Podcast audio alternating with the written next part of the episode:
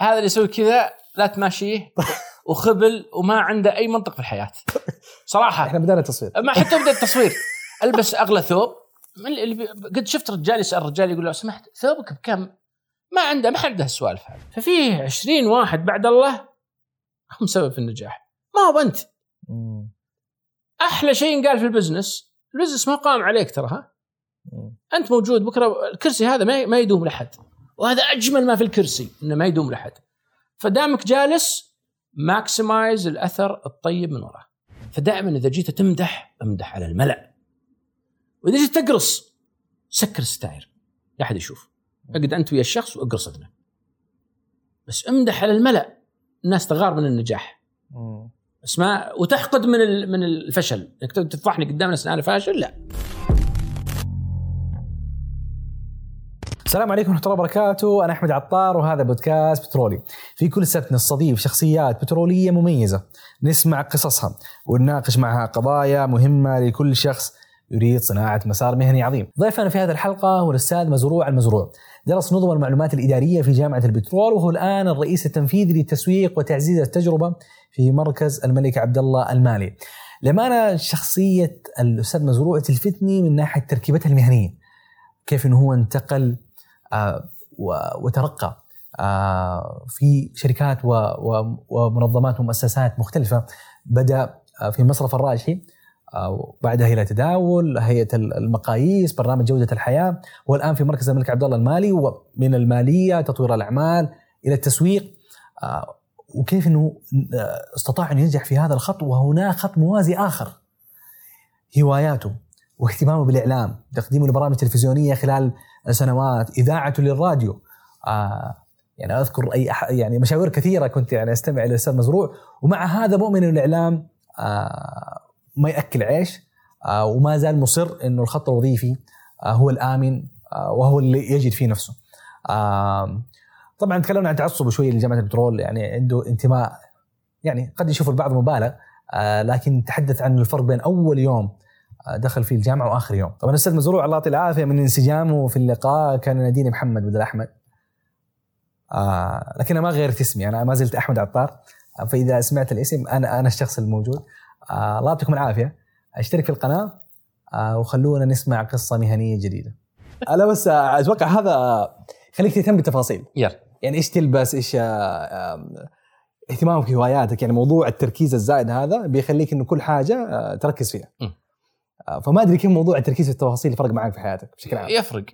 يكرم السامع يعني مثلا اللون الأزرق. أنا أحب اللون الأزرق فتلقى شيء متناسق مع شيء. ما أحب ما أحب أطلع كأني علم. مم. 60 ألف لون. لا لا لون لونين بالكثير. بس ما يعني تنا...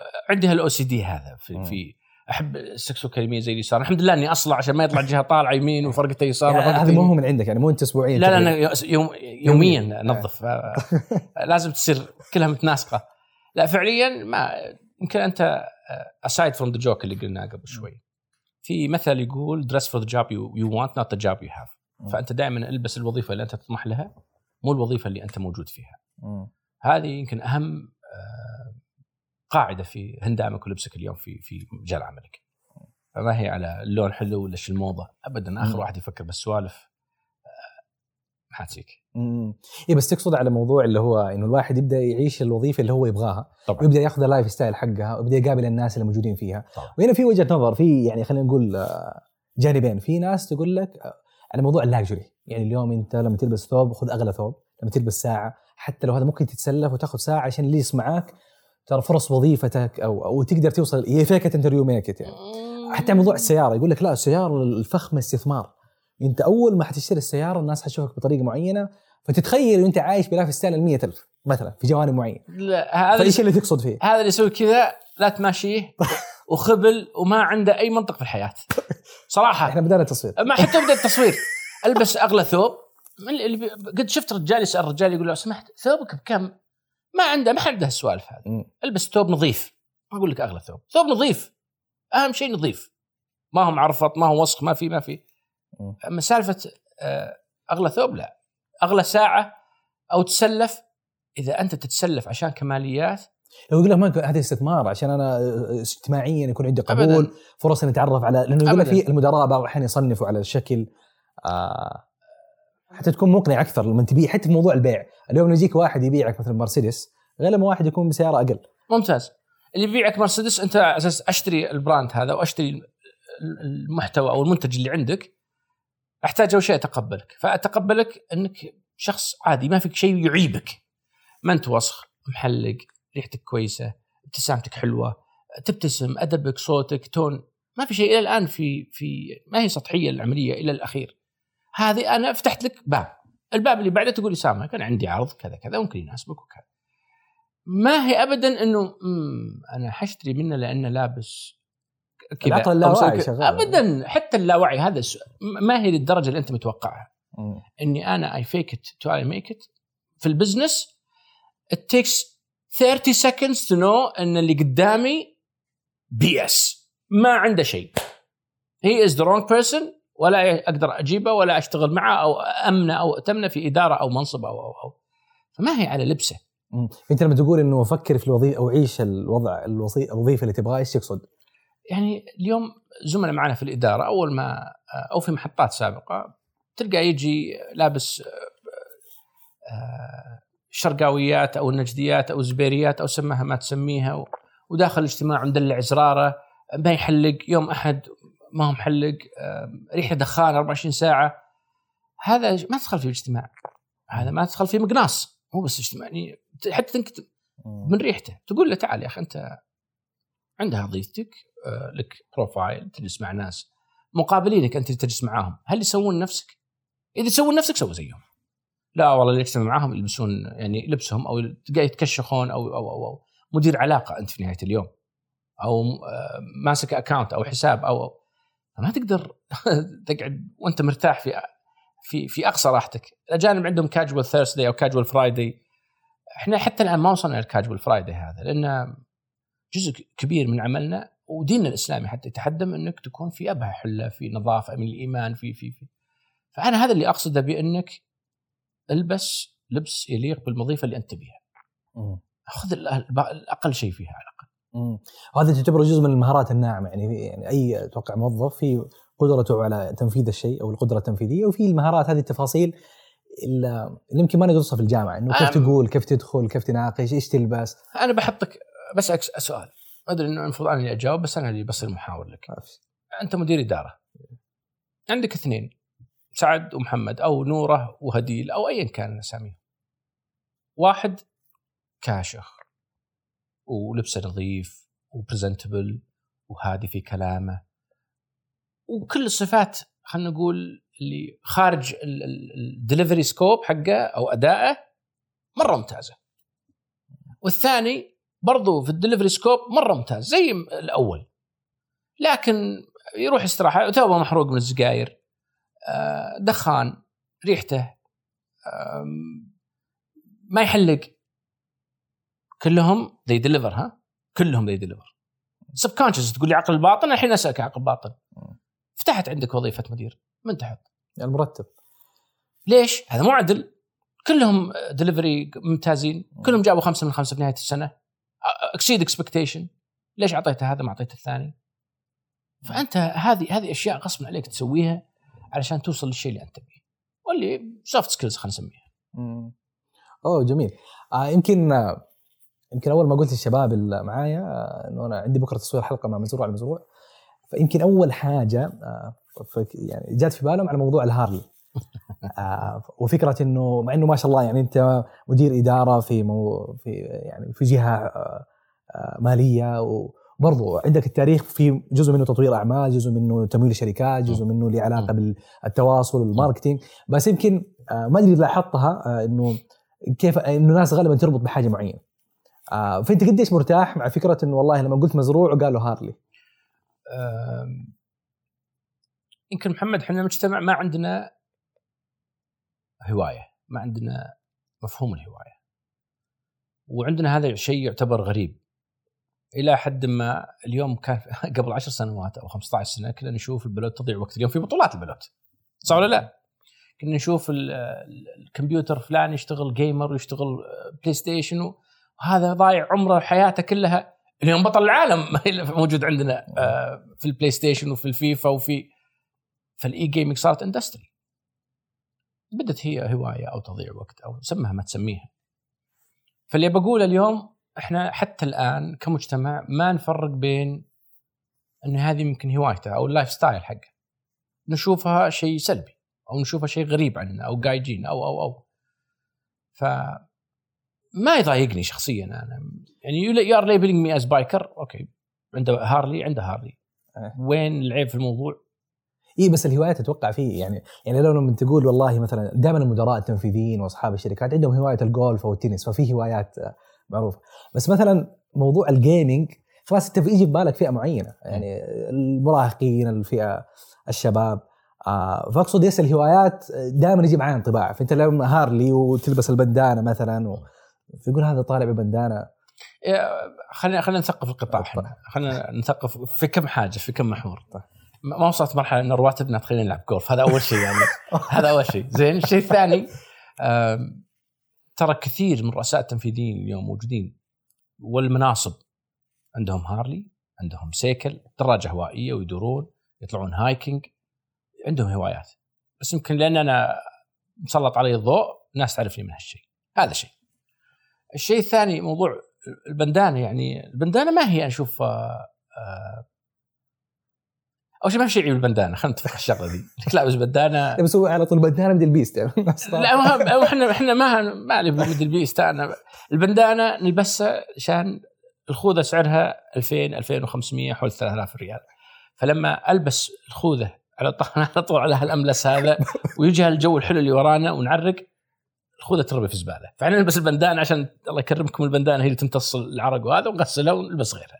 فما لها هي ما هي رسالة ولا شيء مجرد إنك تمسكها. والله بس إذا الخوذة 3 4000 معناته هذه هواية الأغنياء مو- يعني مو أي أحد يقدر. safety 3000 2500 2000 هي عشان ال safety مو عشان أغنياء. يعني في أشياء رخيصة البندانة ب 7 ريال. ما, ما له علاقة. بس بس ال Harley سعره بسعر سيارة. اي يوصل. آه، ال Harley في يوصل إلى 250 280 ألف ريال وفي ب 30 ألف ريال ب 25 ألف ريال مستخدم منه. فهي مدارس بس أنت جزء منه هواية جزء منه lifestyle يعني أنت تتنقل بيها مثلا في الرياض تسافر بيها أنا أحب أسافر فيها.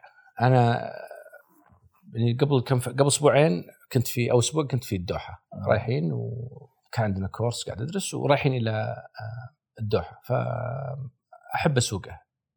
أنا لو ما الله ثم الدراجة النارية هذه أو ال Harley ما ما وصلت لي أنا وصلت لأن هذاك هذاك هناك أصفي رأسي هناك أفكر هناك أقرر أخذ قراراتي.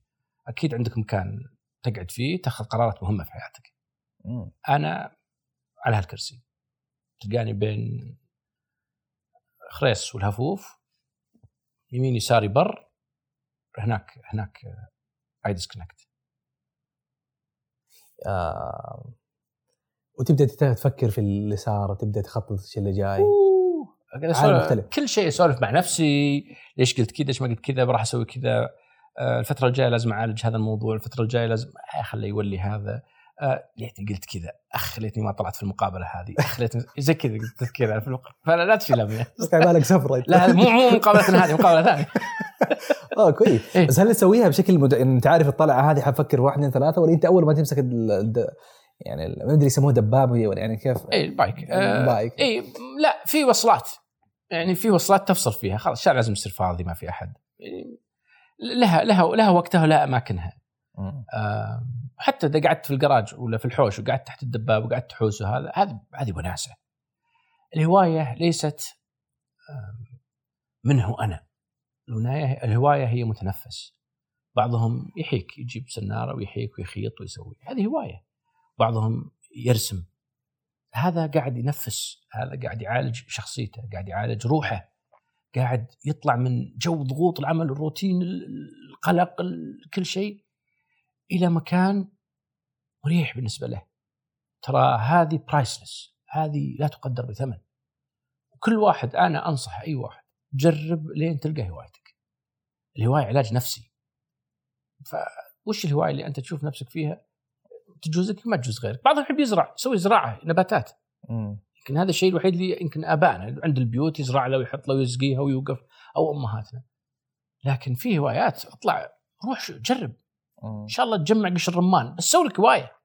أستانس. جميل. إيه، أنت يمكن ربطتها برضو إنه لولا الهارلي إنه يمكن الواحد ما وصل للمكان اللي فيه. بحكم إنه هذه منطقة الواحد بيرتاح فيها. أو وكيف انه الواحد بيروق. أتوقع المزاج والروقان بالنسبة للمدراء مهم لأنه في الأخير المدير يمكن 90% من شغله هو اتخاذ قرارات. فقد إيه هو مركز قد إيه هو هادي. آه فأتوقع إنه يمكن اليوم مع ضغط التشتت وصخب الحياة الواحد يمكن ينسى إنه هو يحتاج يهدى. آه فتتخيل إنه إنه يعني المدراء أو بالذات الناس اللي اللي يشتغلوا في قطاع المعرفة آه يحتاج يكون عنده طقوس معينة يفصل بيها. يفصل. جبت الكلمة من أخيرا أنت يفصل. قرار اتخاذ قرار آه، يعني في واحدة من المحطات اشتغلت فيها مع دكتور خالد الغنيم الله يذكره بالخير في آه، تكامل. فكان آه، كمدير انت معرض لاتخاذ الخطأ أو قرار الخطأ. وهذه تجي يعني بعد متى المدير يتخذ قرار خطأ؟ واحد يؤدي مهمة يرفعها إلى مديره يأخذون قرار يرفعها إلى مديره يأخذون قرار. يرفعها مديره لين يوصل الرئيس التنفيذي أو إلى نائب الرئيس أو الشخص اللي جالس على الكرسي هذا. وهنا يتخذ هل هو قرار صحيح ولا خطأ؟ فإذا 12 واحد شافوها كلها خطأ وسووها هنا في مشكلة. لكن إذا هي إيش رأيك إما أو ما توفقنا هذه تصير دائما. فكان دكتور خالد أذكر بالخير يقول make new mistakes مو make no mistakes make new mistakes روح جرب تعلم. فكان عنده هواية كان هوايته يغوص. فكان هي ديسكونكت فأذكر لقاء له كان ماخذ إجازة وكلم وقتها آه، وزير العمل ذاك الوقت. فقال له أنا طالع إجازة معاليك وتعرف تكامل تشتغل مع وزارة العمل بشكل كبير وكانت محفظتها الكبيرة هناك. وكانت وقتها أنا آه، نائب الرئيس التنفيذي آه، في الشركة. فكان يقول قلت معاليك أنا طالع إجازة آه، بروح أغوص وكذا. قال له ما اطلب ما تطلع. قال زوجتي زوجتي وافقت لي مالي شغل طال عمرك خلاص أنا طالع طالع. فالهواية هذه متنفس وشيء رئيسي ل أو شيء عشان هذا يبقى صح. سين تكون عاقل. مو بس ضغوط واتخاذ قرار صحيح و- ويكونوا مروقين. الموضوع ما له علاقة بالروقان. الموضوع عشان هذا يبقى يشتغل صح. هذه هذه فائدة الهواية. طب جميل إنت ما شاء الله خلال رحلتك المهنية تنقلت يعني في مختلف القطاعات وعلى مستوى المنصب فكان عندك موظف لوحدك انت مدير نفسك وبعد كذا كنت مدير لعدد محدود والآن يمكن مدير لعدد أكبر. آه تدرجت. أنا. قلت تدرجت أكثر. يس إيه، كلنا اليوم من بدايتنا بدينا بعكوك على قولتهم في العسكرية بتبدأ 20 واحد يامر عليك ما تدري منو مديرك تيبو ينفخ عليك. إلين توصل مرحلة تصير أنت المدير. فالى حتى advisor اشتغلت فترة. آه جميل. طب نبدا من تحت من تحت لفوق يعني. إيه إيه. تذكر أول يوم وظيفة؟ عشان اذكرها اذكرها زين. آه. اذكرها زين. داومت في آه، مصرف الراجحي في 2004 كان معي مجموعة كبيرة. حقيقة من الزملاء دخلنا في برنامج في ال corporate banking تمويل الشركات. كان معي آه، محمد الرميح رئيس تنفيذي للتداول الحين. كان معي آه، آه، الله يذكره بالخير آه، عبد الله سدحان نائب آه، محافظ الزكاه والدخل والضريبة. آه، مجموعة كنا يعني كبيرة وكل واحد ما شاء الله شق طريقة بنفسه. فجينا أذكر جاي الساعة ستة ونص أنا أو سبعة أول يوم. قلت سكرتي دوام ما بعد بدا إيش جايبك أنت بدري إيش عندك هنا؟ قلت أول يوم دوام. قال لي رح أفطر ولا تعال. تو الناس. فالتدرج مر على الجميع أعتقد. آه، في ناس تفضل إنها تبقى. يمكن إحنا تناقشنا قبل شوي عن في ناس جربت المنصب ورجعت قالت ما أبغى أشتغل. فأذكر بعض الزملاء اللي يعني أنا أعتقد طول عمرهم حيبقون في أماكنهم. يمكن بعد فترة قبل لا يتقاعد أو إذا وصل تعب يبي يشتغل بس يستانس إنه يقعد في البلانت واحد من الشباب ذكرنا آه، بدر مسلم. بدر مهندس 4.0 شخصية رائعة مؤدب مهذب خلوق آه، يعني أوصفه إنه الشخص المهندس المتكامل اللي مريح الشغل معه. roommate ه تركي العومي امسي عليه بالخير كذلك أيام الجامعة. كنا 9 8 كلنا دفعتنا. آه، تركي الآن CFO في واحدة من الشركات حقت آه، سابك في سنغافورة وال CO CFO في سنغافورة. آه، بدر لا يزال في ال plant في مصنع. تدرجه يعني هو يحب شغله. ليس لأنه شخص غير جيد أو كذا لا هو في ناس تحب تشتغل بيدها في ناس تحب تقعد وتقابل في ناس آه، هو this is their comfort zone منطقة راحتهم هذه. وفي ناس لا تقول لك أنا أبغى تتدرج أنا أبغى أشتغل هنا أفهم المالية بعدين أبغى أشتغل في الإدارة القانونية أبغى أشتغل في المحاسبة أبغى أشتغل واشتغل لين أوصل إلى العاصفة المكتملة أو ال perfect storm أبغى أفهم كل حاجة. I am ready to become VP chief CO قاعد أهل نفسي المكان. في target رايح له. فأنت وال comfort zone حقك وين؟ تقصد عشان توصل لمكان عالي تحتاج القفزات هذه ما تجي من خلال نفس المكان وإنما انتقال من من شركة لشركة من قطاع لقطاع لا شك وأي واحد يقول لك اللي تنقل من مكان لمكان مو بزين قل له هذا كان يمكن قبل 25 سنة أو 30 سنة مو إي بس مو كل سنتين يعني ما شاء الله أتوقع عندك يعني سيرة حافلة من الانتقالات يعني. حتى لو وين المشكلة؟ أنت طلعت شوف شغلك أنا أجلس معك أعطيك ال CV حقي سنة سنتين ست شهور هل في achievement خلال ست شهور سويته؟ recognized tangible achievement فيه ما لك أي شيء علي. أنا دوري ست شهور. جاي اخلص الشغلة هذه. سنة تسع شهور 11 شهر 14 شهر هل في انت هل طلعت أنت قعدت في بيتكم تحتري اوفر ولا كان في أحد جايك؟ قال لك أوه تعال امسك. هذه 45% زيادة هذه 5% زيادة. تجلس؟ والله ما تجلس. تطلع أنت تضحك. فأنت طالما إنه في راتب أعلى في المكان الثاني تسمي بالله وتروح. ومدير كويس. المدير عندي يعني I had to learn it the hard way. المدير بعد تقريبا سبع سنوات عمل. يمكن هذه شغلة ما قلت لأحد فيها ولا حد يدري عنها. طلعت من تداول مدة شهر. ورحت إلى شركة تم إدراجها بدون ذكر ذكر اسم الشركة. لقيت إني أنا قاعد في شركة ما تدار بالطريقة اللي كنت معتقدها. والطابع عليها هي ال family owned business أو شركة عائلية. فيها مركزية كانت ذاك الوقت جدا عالية إلى درجة مثلا طابعة لازم رأس الهرم يوقع على شراء طابعة لموظف. شهر. كان يقول شو, شو رئيس ذاك الوقت. يقول لي شعن أنت وش دورك؟ شركة مساهمة الآن والشركة المساهمة لازم يصير لها آه، مدير علاقه مساهمين حسب آه، هيئة السوق المالية. ف مدير علاقه مساهمين أنا. قال أنت راتبك 30 وتاخذ بس عشان هذه الشغلة اللي كل ست شهور لاربع شهور نسوي جمعية وترفع لهم تواصل معهم أو تحط على على حلقة الوصل بين الهيئة وتداول قلت لها إيه هذا أول ألارم. قال أجل أبيك تمسك السوسات موضوعها عندنا الصوص. إيه. واختيار الألعاب لرمضان وكذا و... هذه ألو هذا حصان أرجع؟ تبوني؟ قال أرجع. فمس على خالد حصان برضو أول مدير لي كان في تداول ورجعت. ولا حطيتها بالسي في. العوده إلى النقطة الرئيس حقك أهم من راتبك بس تقول تعلمتها هاردوير شهر ضاع من عمري وقطعت المكافآت حقتي وسويت ادف سيرفيس مع تداول عشان أروح أجرب حلاقة عند حلاق طلع طباخ. ما له علاقة بال بس علاقتك مع أول مدير كيف كانت؟ في الراجحي. علاقتي كانت كويسة. تعلمت أشياء كثيرة حقيقة. آه، مديرنا المباشر كان آه، صالح الحبيب. آه، مساء بالخير. تعلمنا من أشياء كثيرة صراحة. آه، كان بشوش لأنه كان في targets كبيرة كان بشوش جدا. و... ومن مدراء آخرين يعني ما أبغى أذكر آه، عشان ما يزعلون كانوا كثيرين حقيقة اللي ماسكين المحافظ. تعلمت وش أقول وش ما أقول. بيئة ال bankers شوية بيئة جادة؟ خلينا نقول competitive زيادة. فيها تنافسية. عالية. وفيها فلوس لأن في نهاية اليوم أتنافس أنا وياك على موقف ولا على مبنى ولا على مكتب شيء بسيط بس وصلت لهذا dinero فلوس ما حد يعرف أحد. ف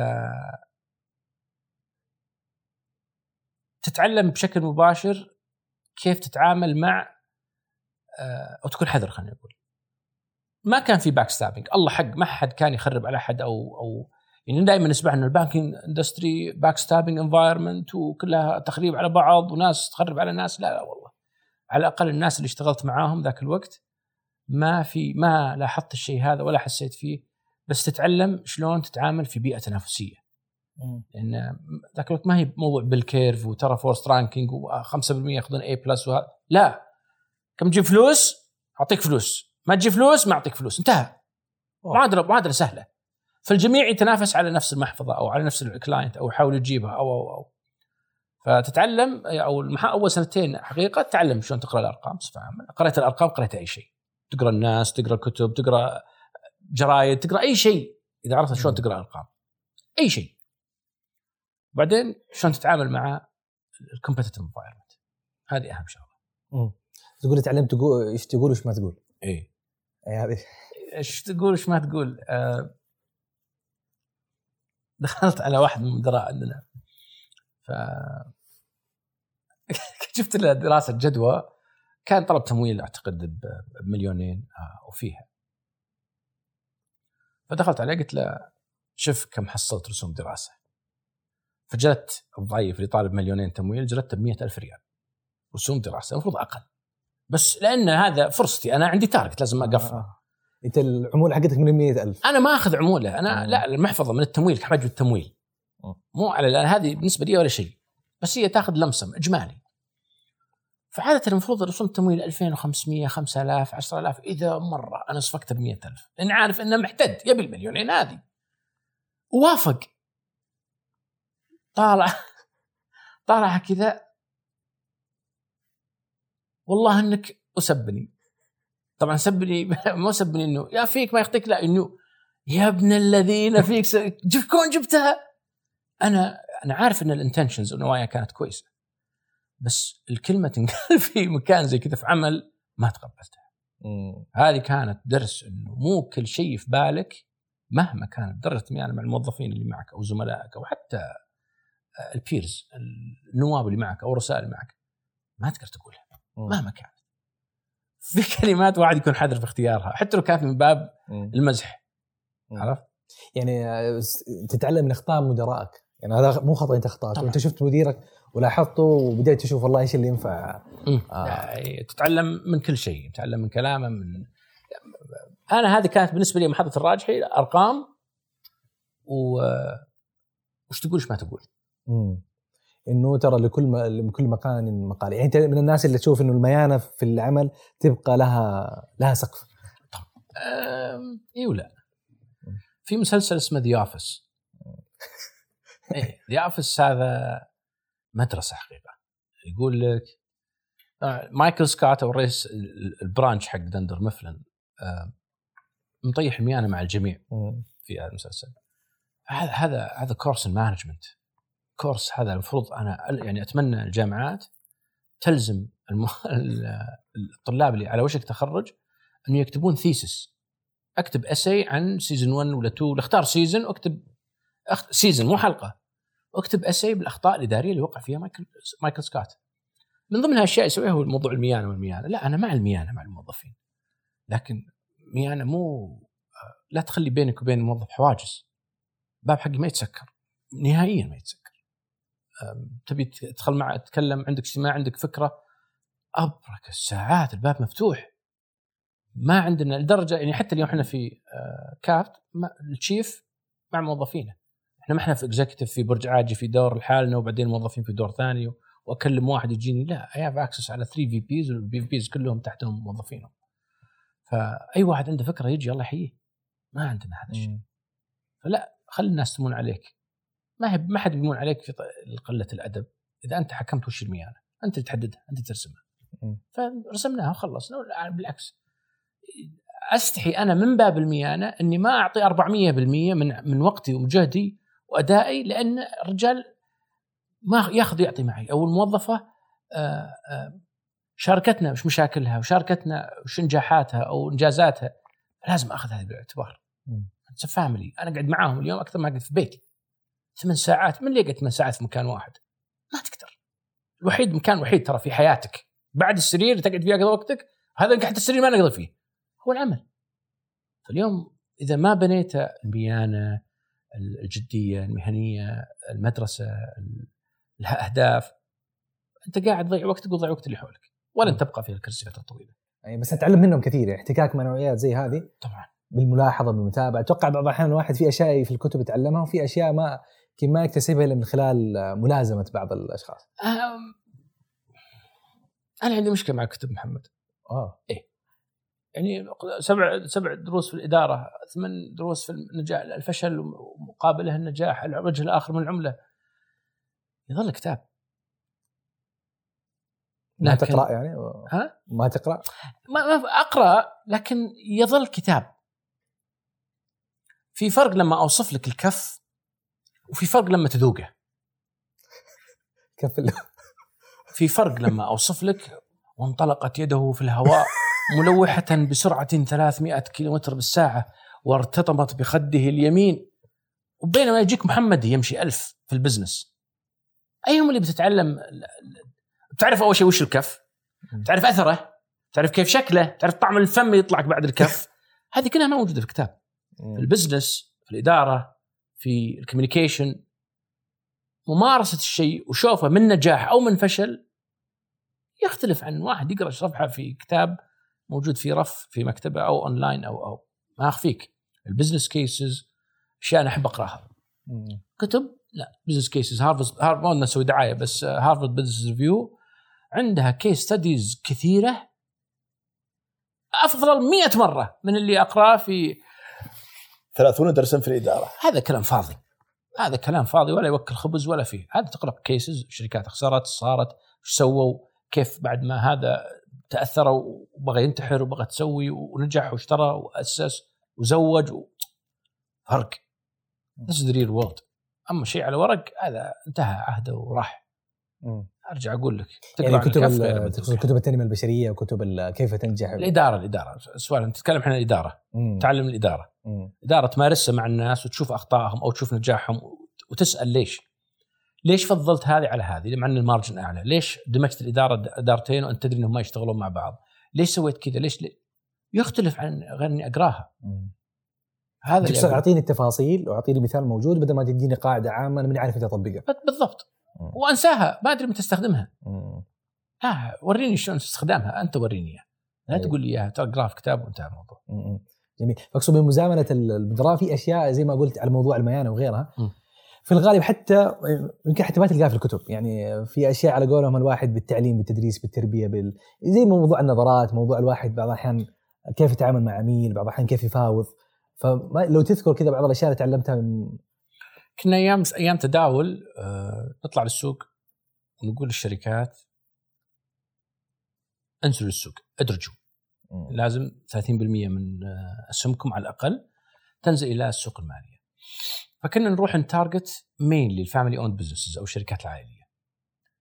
فلازم تعرف أول شيء أنت مقبل على أي شركة عائلية. كم عدد عياله؟ من منهم راعي سفريات؟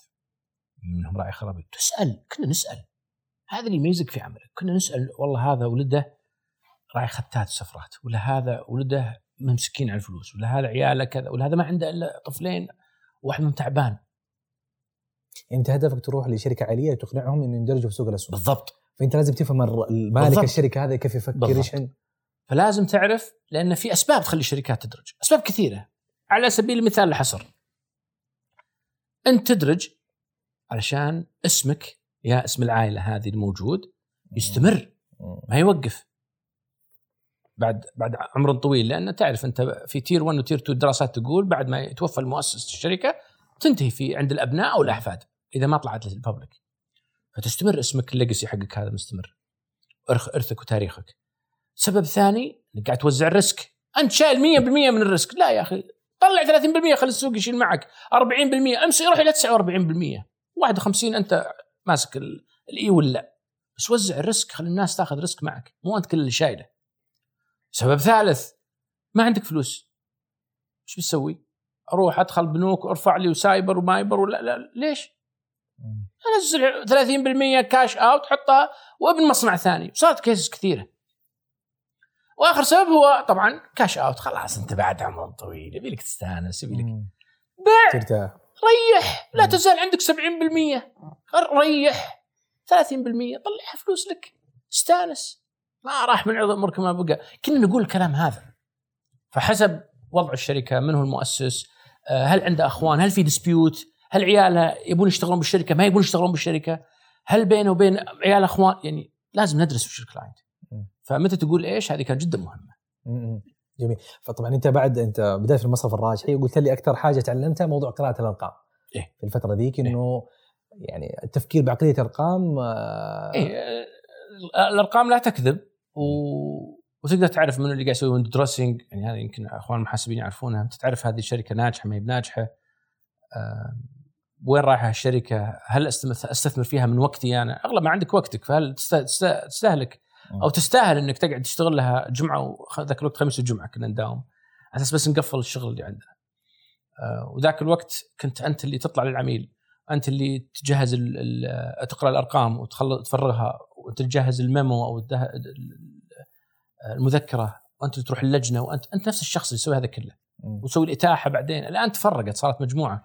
فالمقصد إنه كل هذه لازم أتأكد إن هذه الشركة اللي قدامي شركة تستاهل اني أحط وقتي فيها. بتطلع لي فلوس من وراها. ما راح تصفق جدار بعد فترة. فكانت تجربة مالية تقريبا في بنك الراجحي إيه. بعدين في تداول كانت أقرب إلى تطوير أعمال علاقة مع عملاء. إيه business development و communication. هذا أكثر شيء أنا أشوفه. ومع إني ما اشتغلت في ال marketing لكن أقول لك communication ال business development تسوي أفضل منتج. أفضل منتج. هذا كوب يمسك ما يطيح ولا يسوي. لكن إذا جيت تبيعه بعد ما طورت تقول هذا كوب.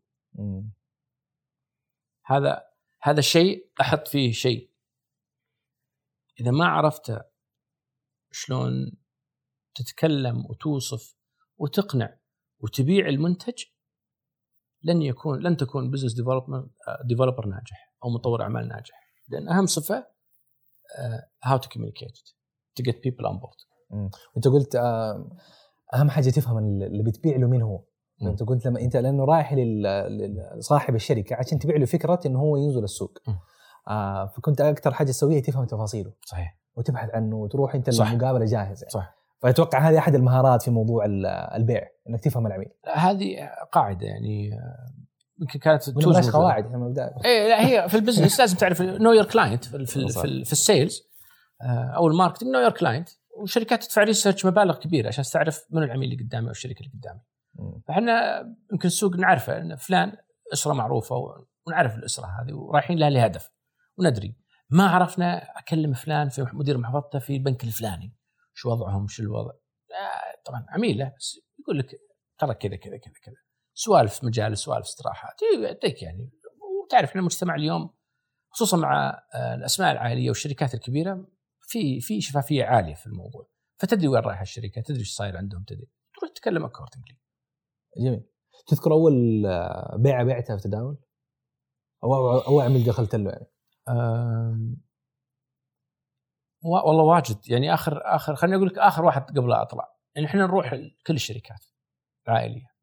بس واحدة من الشركات الحقيقة قصة نجاح أنا أحبها. أه، وأنا خاف تصير دعاية لأنها سوق شركة مدرجة. بس واحدة من الشركات كانت أه، تشتغل في ال- الأنابيب. بدون ما أذكر اسم الشركة. كانوا يبغون يدخلون كاش يسوون كاش اوت فساعدنا أه، لهم إنه يبيعون حصة من الشركة عشان يفتحون مصنع ثاني. وهذا اللي صار معاهم في الشركة. وطلعوا ونزلوا اي بي أو وكان نجاح اي بي أو ناجح.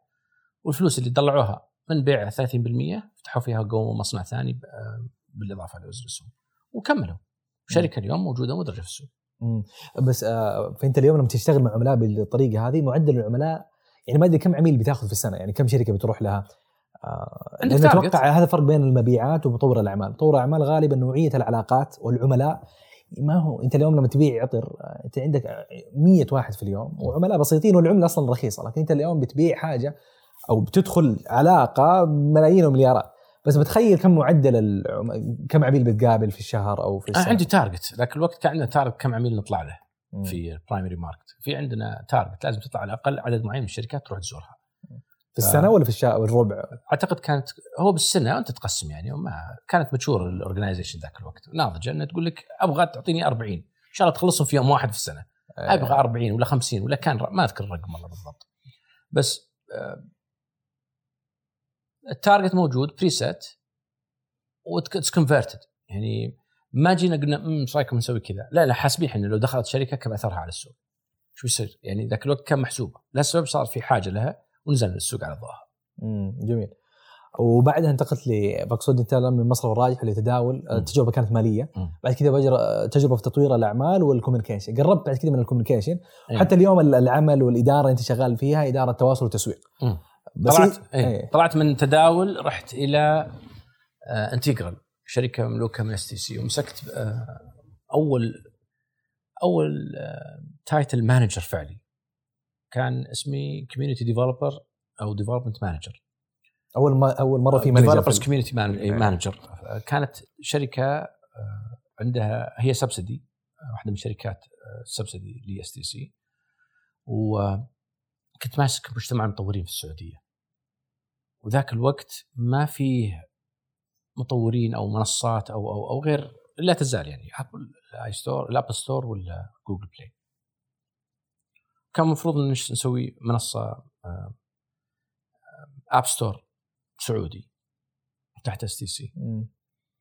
وكان عندي تحفظ أصلا من البداية على ليش نسوي فيه already اثنين exist فقالوا لا خلينا نشتغل أول شيء على آم، مجتمع المطورين في السعودية.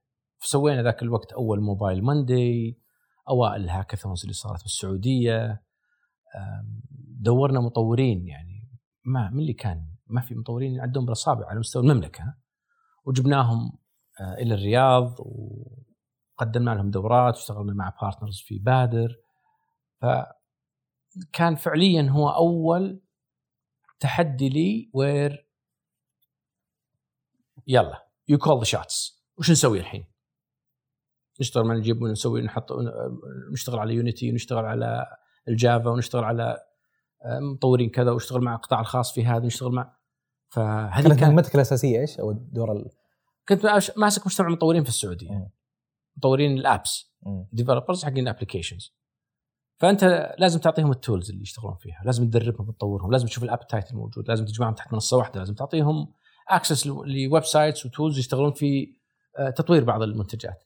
تمهيدا إلى ما يسمى السعودي app store ذاك الوقت. قعدت فيها تقريبا 11 شهر. تزيد تنقص بعدين طلعت. رحت إلى مسكت ايجنسي حقت Time Entertainment أوه. رحت هذه managing director MD وكانت تجربة حقيقة لطيفة. يعني آه، كنت تشتغل من assets ل اوف اوف شركة في قطاع الترفيه؟ اي كانت من اوائل الشركات.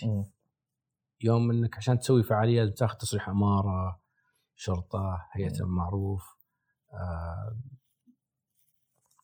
كل الناس تاخذ موافقاتها. كان ذاك الوقت ما كانت منظمة آه، بشكل مثل ما هي عليها اليوم ما هي جهة واحدة تنظم الموضوع هذا. آه، كانت ما بين الدعايات تطوير الأعمال endorsements إدارة المشاهير tours products اشتغلتها تقريبا برضو سنة. سوينا tour في أمريكا جبنا WWE ذاك الوقت السعودية أيام الملك عبد الله فالله يرحمه. فكانت شوية توجه إنه now I'm managing an organization. Although كان في CEO أمير الطويل لكن I was the managing director. ف people تعرف إيش معنى؟ أوكي الشهر هذا ما في راتب لي لازم ينزل موظفين. هذا اللي أقول لك تذوق الكف غير تقرأ عنه. آه، لين الشركة start breaking even بالمشاريع اللي سوتها. قعدت تقريبا سنة. وهذه كانت purely PR communication business development كنا نروح الشركات نقول لهم خلينا نسوي معاكم endorsement إن اشياء نسويها في الإمارات أو في السعودية أو في البحرين أو أو أو. حسب القطاع اللي كنا نشتغل فيه. من أرامكو شركات كانت حجمها بحجم أرامكو طقينا بابها إلى 7 Up endorsement إيش يعني الكلمة اللي قلتها؟ اندورسمنت اندورسمنت زي التزكية زي بدر صالح يطلع يقول 7 Up وهذه سويناها. هذا endorsement يعني لما أحط لو حاط مثلا كوب أو brand هنا brand endorsement قاعد أسوق لها. هذا بالتسويق. ف آه، من من هناك شفنا هال field هذا شفت ال industry هذا. هذا مدخلك لل communication موضوع الإعلانات وموضوع ال... موضوع ال communication إن الشركة- communication أيوه يعني خلينا خلينا نوقف عن communication حلو. حلوة ك- الكلمة. طلعت رحت آه، تواصل معي وقتها الزملاء كمستشار ال business development advisor عند آه، معالي الدكتور سعد القصبي مساء بالخير في هيئة المواصفات المقاييس. وجاي أنا business business development advisor عند المعالي. أنت الآن انتقلت الهيئه انتقلت الهيئه إيه. ف أول حاجة شغلة جميلة في ال communication إنك تسأل الناس في مجال ال research جبار وش تعرفون عن الهيئة؟ ودائما إحنا نعتقد إن لا شلون؟ أنا معروف. كيف ما فسوينا research كان في عدد آه، كبير من الخدمات آنذاك. ال public ما هي ظاهرة مع العلم إن هيئة المواصفات المقاييس طبعا الآن هيئة ما شاء الله تبارك الله إن شاء الله البنان من ذاك الوقت. لكن آه، ما كانت ظاهرة. ما كانت الناس تعرف هالمنتجات هذه ما كانت تعرف الناس الخدمات هذه. وكان وقتها ال brand متغير ففي gap شوية. وكان في green field كبير أشياء كثيرة تطلع either إن الشركة أو المنظومة أو الهيئة can generate money out of can maximize ال time وترفع آه، إنتاجيتها آه، مع ال public مع الجمهور آم، وتوصل إلى مرحلة إنها تكون جاهزة لما هو بعده، إحنا ترى نتكلم ما قبل الرؤية ها؟ قبل موضوع رؤية 2030 فكان فيها ال appetite والطموح هذا اشتغلت معاه وأول حاجة أول ملف مسكته موضوع ال communication إن لازم الناس تعرف وش هالهيئة اللي موجودة على ال track الأول وش تبيع؟ هل هي بس حقت السيارات اللي عند المنافذ جبت سيارة أخذ طق انتهى؟ هل هي ختم الجودة اللي موجود على القوارير وهذا وانتهى؟ لا في أشياء كثيرة يقدمونها خدمات.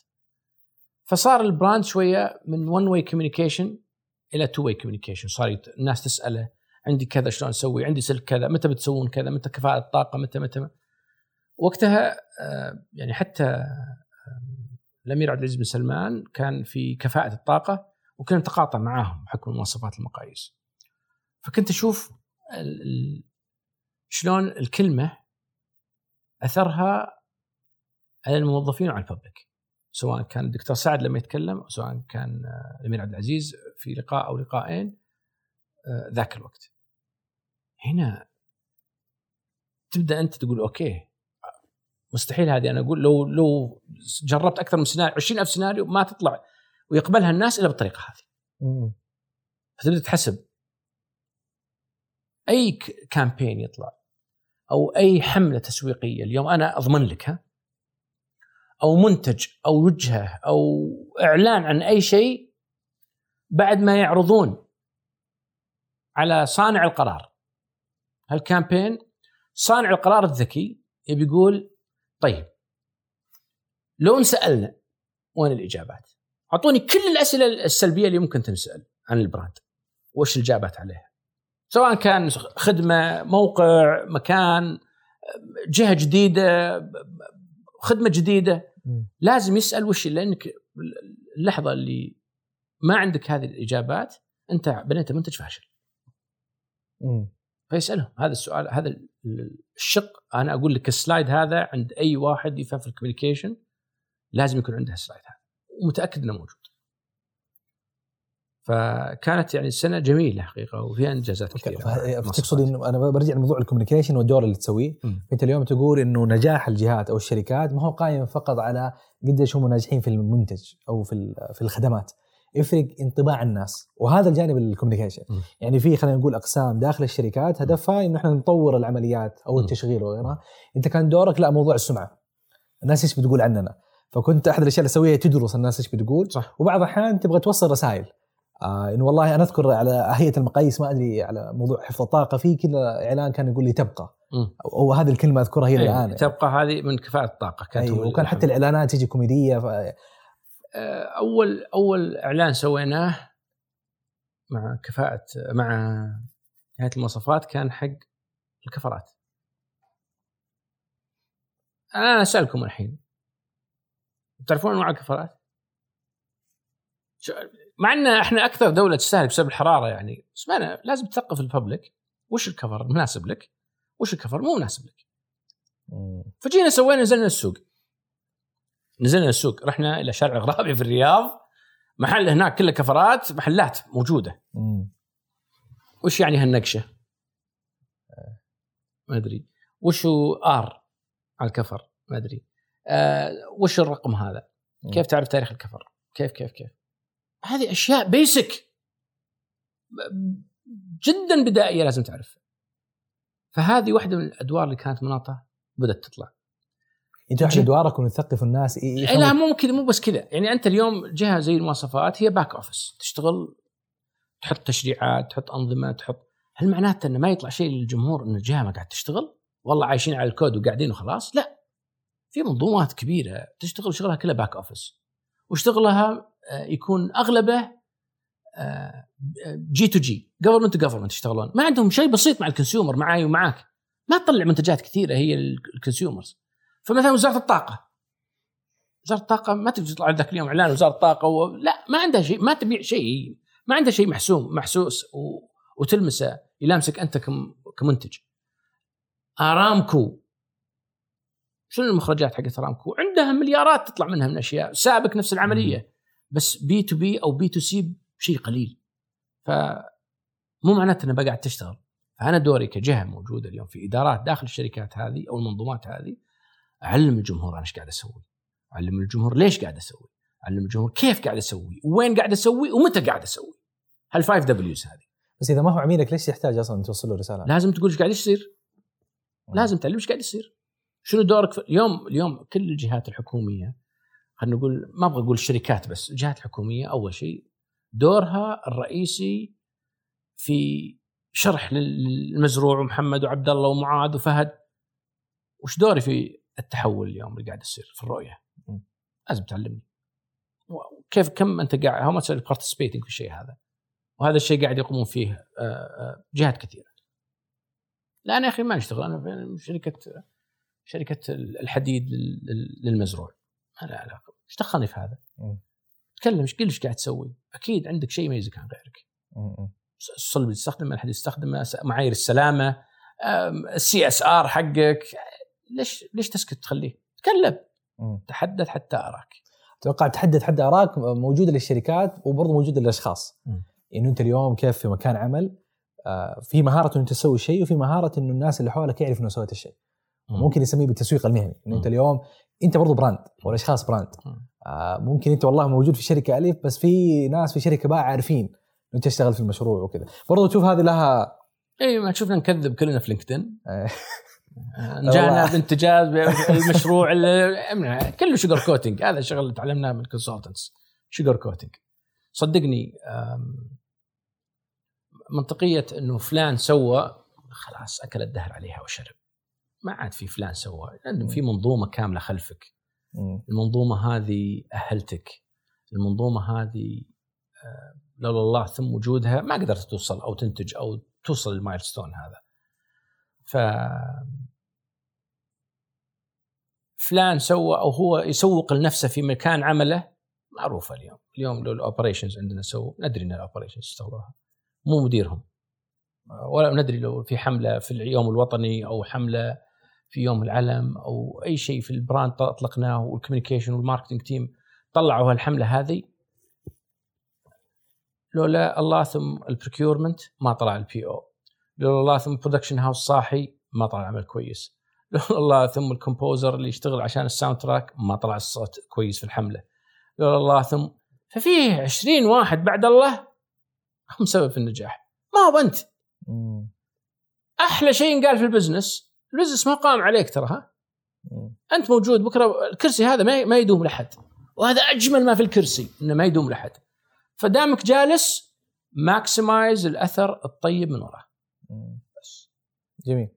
آه فخلينا نقول ما شاء الله تنقلت من المالية إلى تقريبا تطوير الأعمال إلى الآن بشكل أساسي في ال communication.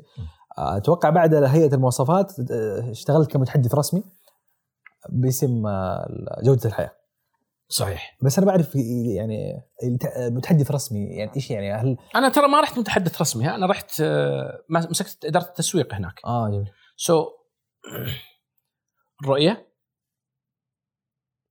برامج الرؤية الوزارات أو الهيئات.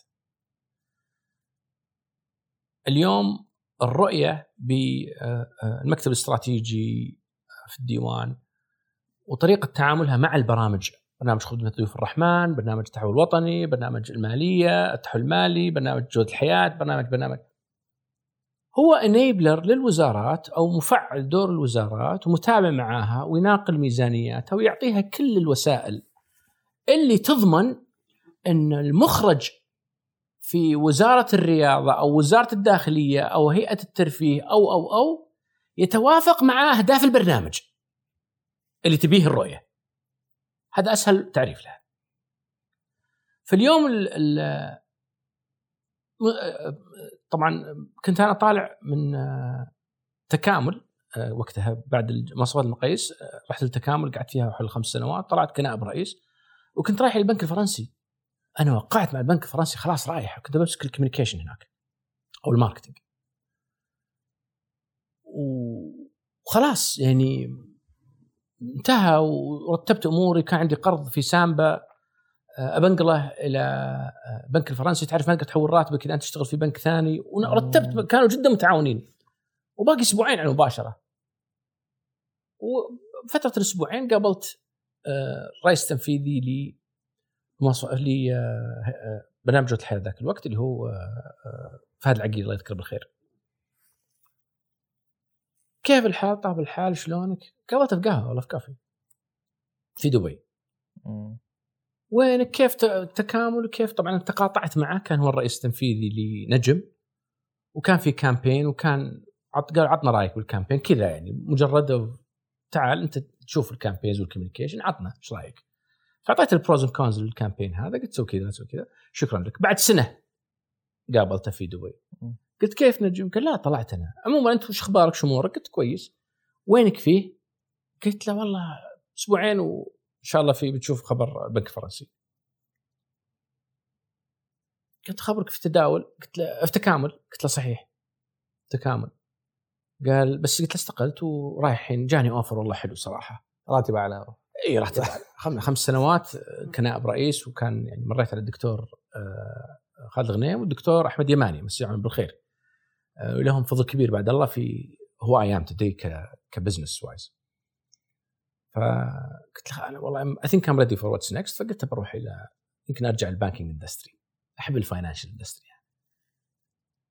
فقال يمدينا ندخل بالخط قلت من أنت؟ وينك فيه؟ قال أنا بجودة الحياة الحين نقدر ندخل؟ قلت والله ما أي... أوكي إيش عندك؟ قاعدة أي واحد يقول لك تعال أسوي لك interview روح أعرف وش اللي قدامك. يا الله يكتب لك يا إنك تقول أنا مستحيل أشتغل مع هذول الناس. بس مو يكون تشتت بعض الأحيان الواحد لما يتخذ قرار في البداية. ما اتخذ قرار ما اتخذ قرار ما اتخذ قرار. أنا قال قلت له يلا شوف تعال. خلاص بديت تحول على القرار تعال شوف قلت له يلا خلينا نجي. وفعلا قابلت الأشخاص المعنيين ذاك الوقت الله يذكرهم بالخير. فقابلت حقباني وقابلت الدكتورة نور العمر وقابلت فهد. ونعم فيهم حقيقة. فاشتغل وقالوا when can start? as قالوا as VP ال marketing وال communication في برنامج جوده الحياة واحد برامج الرؤيه فخم. فخم. أرسلت والله إيميل إلى ذاك الوقت كان ريان فايز هو ال CEO في البنك الفرنسي واعتذرت منه اني قبلت حقيقة. هو اللي يعني سعى في تسهيل بعض الأمور في نقل قرضي وعلى أساس إني أجي وأشتغل معاهم. وكانوا مشتريني حقيقة وأمسي عليهم بالخير جميعا. وأنا لا زال مقدر اللي سووه. فاعتذرت منه قلت له والله duty calls يعني خلاص يعني هذا ما أقدر ارد إيش إيش السبب إيش اللي حفزك؟ المنصب الفرصه ال... كلها. أنا قلت لك الرئيس فهد من أروع الناس تعاملا ادبا اخلاقا علما في العمل. الناس مريح بالشغل معاه و result oriented لا تعلمني شلون تبي تسوي just سوى. أنا أحب المنطق هذا. وشخص نظيف بالتعامل. ما عنده أجندة. واضح. هدفه واضح. وياخذ الهدف زي ما هو يعطيك إياه ويبسط لك ويسوي لك ويساعد. فهذا كان هدف رئيسي أو سبب رئيسي. حتى ريان يعني ما أقصد شيء في ريان فايز لكن أو البنك الفرنسي عموما. لكن so هذا موجود هنا وهذا موجود هنا. طيب what's next أنا كذا أقارن في الوظيفة. هذا front seat الرؤية قادمة لا محالة ذاك الوقت. واضح ملامح الرؤية. متوجهين. أما تركب معنا أو خليك في ال back seat أو اركب السياره اللي بعدنا. لا والله بيركب جنب السواق أنا. فقلت هذه بالنسبة لي is priceless فأرسلت استأذنت حقيقة. ووافق. قال يلا يوفقك وخسرناك ما بعد بدينا معك بس خسرناك. فبديت مع جودة الحياة تقريبا سنتين بعدها فترة بسيطة آه، قابلت معالي أحمد الخطيب آه، اللي كان لا يزال رئيس البرنامج رئيس لجنة البرنامج وقال بنحطك متحدث رسمي للبرنامج فوقف كل الراديو وقف فوقفت كل شيء يعني media side الهوايات حقتي خلينا نسميها. وركزت فقط على كوني بس قبل ما. تكون متحدث رسمي كان منصبك النائب الرئيس للتواصل تسويق للتسويق أي تسويق إيش كان. هدفك في الفترة ذيك أو الدور الأساسي؟ so كان مطلوب مننا نبني استراتيجية المركز في التواصل، حلقة الوصل بيننا وبين الديوان، حلقة بيننا وبين البرامج الأخرى، أشياء كثيرة تصير في ال back صح؟ يعني برامج الرؤيه هي آه، هدفها إنه هي تحقق الهدف بس ما هو مركز ثابت يعني طبعا البرنامج شيء والمركز شيء، في مركز جودة الحياة آه. موجود له شقاق طالع وبيطلع وله تنظيم وقطعه تحقيق أخبار، بس في شيء اسمه مركز جودة الحياة وله أهداف زي هاوي زي زي عندهم مانديت يشتغلونه. هل هو مؤقت ومؤقت مستمر ومستمر؟ ما أدري صراحة بس أنا كلهم مرتبطين برؤية 2030 بعضها يمكن يصير في رؤية بعدها أنا ما أدري صراحة ما أبغى أعرف في شيء ما ما افهم فيه. هذه هم شغلة مهمة أنا تعلمتها شيء ما تفهم ما أدري. بس آم، قابلته معالي وقال المتحدث فكنت الوجه لأي شيء يصير لأي مبادرة تطلع من خلال الجهات ولا البرنامج دور وأثر في تمكين أو تفعيل أو وجود هال- هالمبادرة. انتقلت من عمل إداري عمل إلى عمل إعلامي تقريبا؟ لا بوث اثنينهم. اثنينهم. يعني شغلي كان 90% إداري و10% إذا في شيء يحتاج إني أطلع أتكلم أتكلم. دور المتحدث الرسمي هذا دور إضافي لحاجة بالضبط. المنصب الأساسي. بالضبط. وهدفه إنه أنت يكون مثلا آه، في في مناصب أو خلينا نقول في مؤتمرات في لقاءات في بالضبط. أنت الوجه للبرنامج. يعني أنت تتحدث نيابة عن المعالي تتحدث نيابة عن البرنامج تتحدث نيابة مع إنه عندهم الصلاحية يتكلمون. بس أنت تتكلم فيما يخص البرنامج عن عن إنجاز آه، كيف الشيء اللي صار يحقق رؤية سمو سيدي إلى آخره. التفعيل اللي كان يجي ال- التمكين اللي كان يجي من خلال البرنامج. آه جميل. واتوقع يمكن برنامج جوده الحياة قريب برضو من شخصيتك بحكم انه أنت شخص مؤمن بالهوايات ومؤمن بال آه، يعني اقصد يعني بعض الأحيان ما أدري هل هذا ليه علاقة ولا لا بس الواحد لما يكون في كيان وهذا الكيان آه، يتكلم عنه ومؤمن به أكثر. اي من من حسن حظي. لكن ثق اني لو حطوني في أي مكان آخر. you will have to speak the language حقت المنظومة اللي أنت فيها. يمكن أنا أقول لك من حسن حظي إن كانت جوده الحياة إن ما في ما في أحد آه، تقول له بحسن جوده الحياة يقول لك لا. غير كذا فيها أشياء كثير زي ما تفضلت يعني تتقاطع مع أعتقد مع أي شخص مو بس مع مزروع يعني هذا شيء يخص راحتك جودة حياتك آه، آه، هوايات الزراعة ال- الوظائف ال- قطاع السياحة قطاع الترفيه. هذول الناس كثير كانوا يشتغلون. قطاع التعليم آه، البلدية القروية الإسكان اي كان جو اون نايت بعدد لك أسامي الناس الموجودة كانوا معنا. بس فعلا كانت محطة جدا جميلة تعبت اشياء مرة كثيره أو جميل. طبعا ما شاء الله أتخيل إنه عندك خطين ماشيه متوازية. اللي هو الخط المهني إنه والله في المالية بعد كذا انتقلت تطوير شركات أو أعمال بعد كذا موضوع ال communication متحدث رسمي بعدين إدارة تسويق. آه وفي خط ثاني. اللي هو. خط والله أنا مذيع في راديو. أنا MC أو آه، master of ceremony لحفلات ولمؤتمرات. أنا آه، عندي هوايات موجودة. آه، بس يمكن أجي لموضوع الراديو يمكن أكثر حاجة أخذت منك وقت أو أكثر حاجة. أنت. يمكن كثير من الناس فاميليار مع صوتك بحكم وجودك في في في الإذاعة. آه، ما كنت أشوف إنه في تضارب بينهم إنه والله اليوم أنا كمذيع آه، أجي يعني في الصباح أنا أكون عندي إدارة وتحت موظفين وعندي خطة استراتيجية وكذا أجي بعد العصر آه، أدخل مداخلات وبعدين أشغل أغنية وبعد كذا. ما أعرف بدأ تقبلك. حلو حلو سؤالك. أم، الهواية هواية. يمكن الراديو أكثر من عشر سنين ما اعتمدت عليه. وقلتها في أكثر من مرة إنه الإعلام بصفه عامه ما يأكل خبز.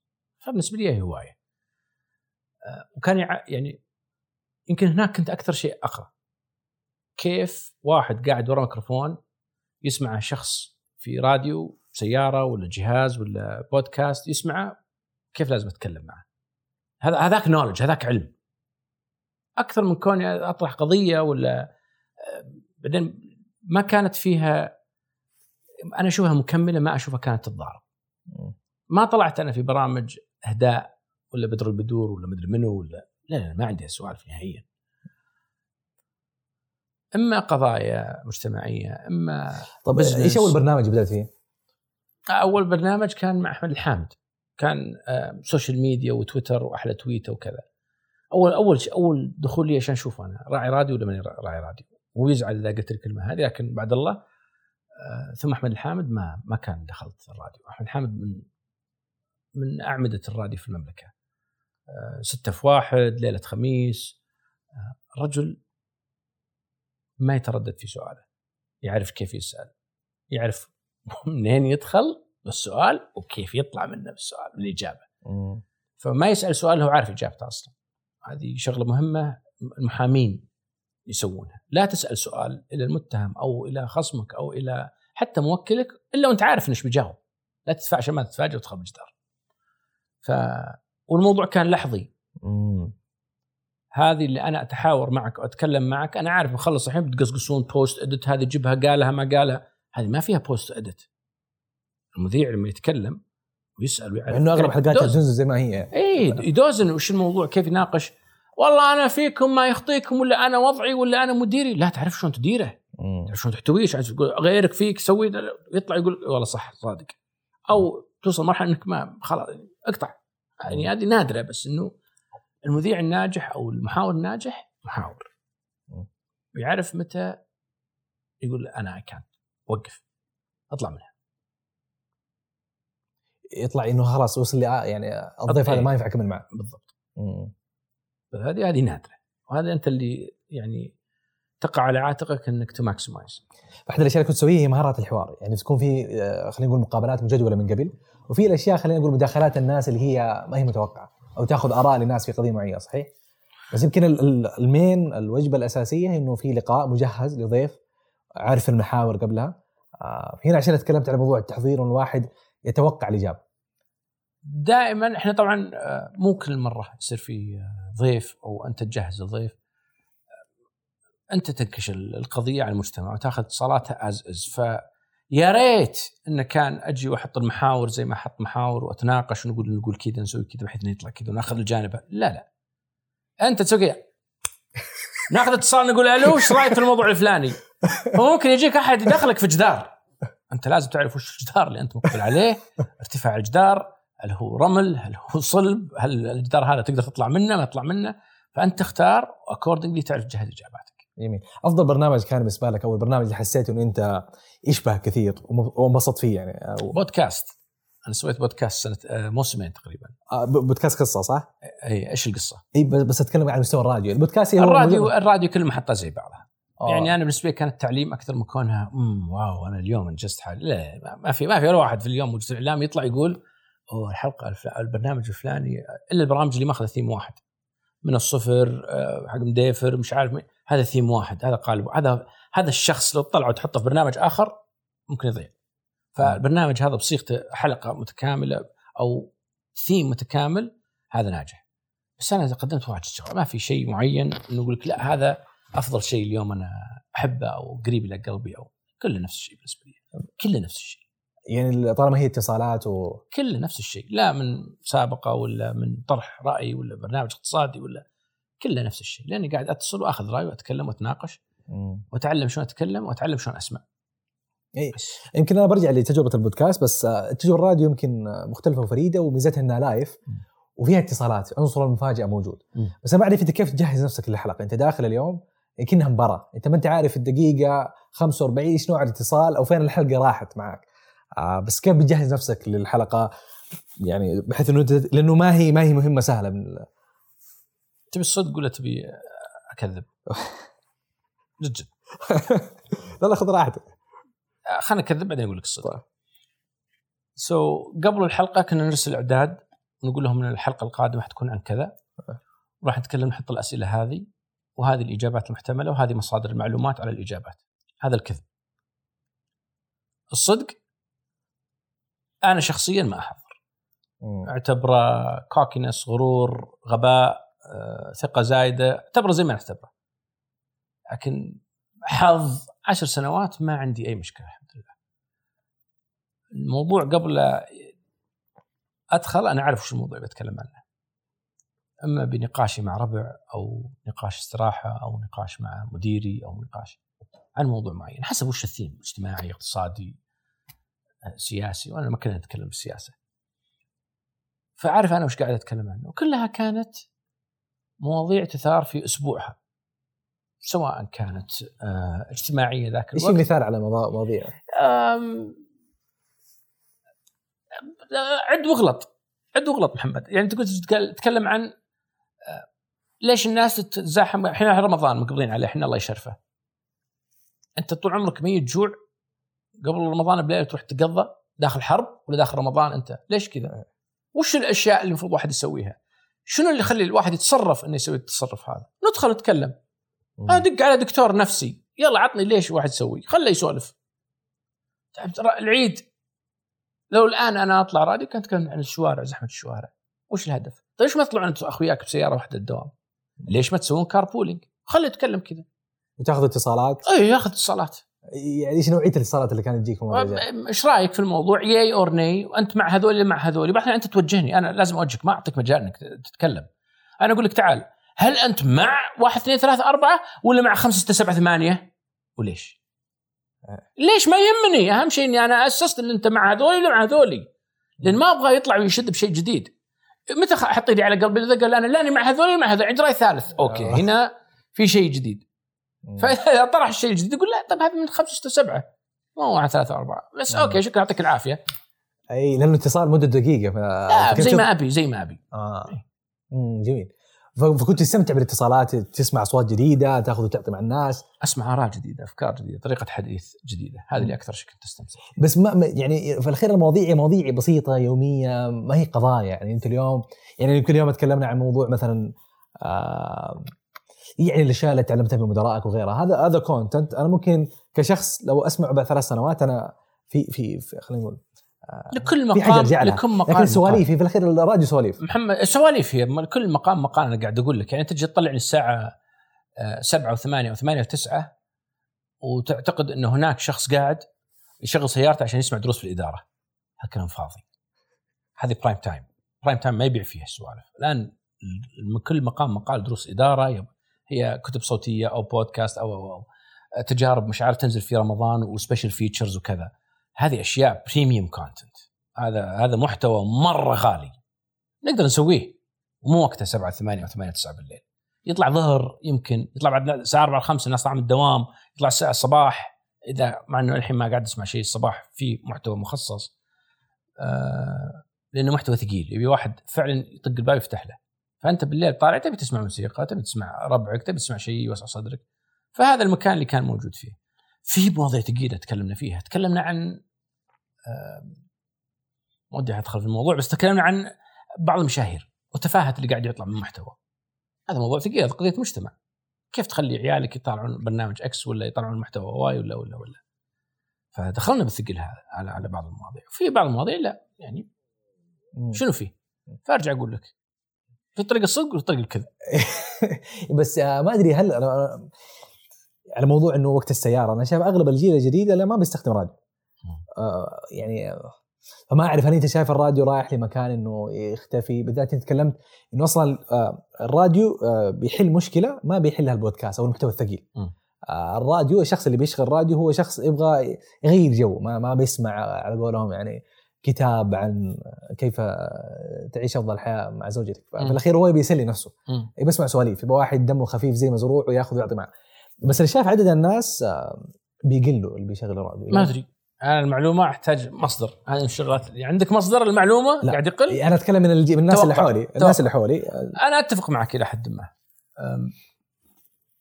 الناس قاعدة تتوجه للمحتوى المختص. ما يفرق. بودكاست USB stick راديو application كتب صوتيه قناة يبون محتوى مختص. إذا فتحته أنا عارف وش بسمع. أنا رايح للي بسمع له. ما أبغى واحد أفتح ما أدري إيش قاعد يتكلم عن سمبوسة خالته ولا يتكلم عن الشارع اللي فيه مشكلة في الحفر ولا نوعية جودة الطرقات. لا ما أبغى أنا تفاجئني. أنا أبغى أسمع شيء أنا أبي اسمعه. سواء كان أغنية سواء كان محتوى specialized content وهذا التوجه. قاعد تشوف اليوم منصات كثيرة قاعد تطلع قاعد تختص. وقاعد تحط لها تعال أنا أحط لي stream لل entertainment أحط لي stream لل business أحط لي stream لل trivia أحط لي stream للقصص stream stream للمقابلات. فكلهم قاعد يسوون الشيء هذا specialized content ويسوي له labeling تعال. package سوي له منتج سمى اللي تبي تسميه. خلاص أنا كاسمع أجي. حتى الراديو قاعد يتوجه للشيء هذا. أزيدك في البيت. في راديوات كثيرة الآن قاعدة تتوجه إنها تسجل بودكاست خليه موجود عندها. بودكاست في الراديو. بس في الأخير ما قدمت لي قيمه لأن أنا ما ما حقدر يعني أختار إيش حسمع بالضبط. أنا أنا أجرب حظي أحط لك بالموقع. مم. في ناس تبغى تسمع لحظتها لأنه premium آه، مزروع مزروع عنده برنامج في البودكاست اسمه آه، مزروع الذهبي. وات كان اسمه. و wow ناس مرة تحبه. فأنا كراديو أجيبه عندي أقول الحلقة تشوتها عندي. أول ما تبث تبث عندي. وأحط فيها إعلانات وأحط فيها شيء مرتب قبل أوقف البوزات وأحط لك production وبعدين أحطها على الموقع. بعد 48 ساعة. أنت لأنه مزروع تبي تسمع في الإذاعة. ففي التوجه هذا موجود وجاي. مم. وبتسمع آه، و- يعني موضوع الأرقام أنت قلت لي آه، ما عندك أرقام موجودة بس وقتها كنت تعرف مثلا أنت بتتكلم الآن. لا أذكر أذكر أنا الحين وأنت بتتكلم. معاه أتذكر بعض ال- المشاوير اللي كنت أسمع فيها برنامج. حتى ناس البرنامج إنه من قبل عشر سنوات أتوقع أو شيء زي كذا. آه بس ما أدري إيش كان إحساسك وأنت جالس تتكلم الآن مع ناس وأنت تتخيل السعودية موجودة وفي واحد في الرياض وفي واحد في مكة وفي واحد ماسك خط. آه بس ما أدري هل هذا كان يوترك ولا كان يبسطك؟ لا عادي. مرة عادي.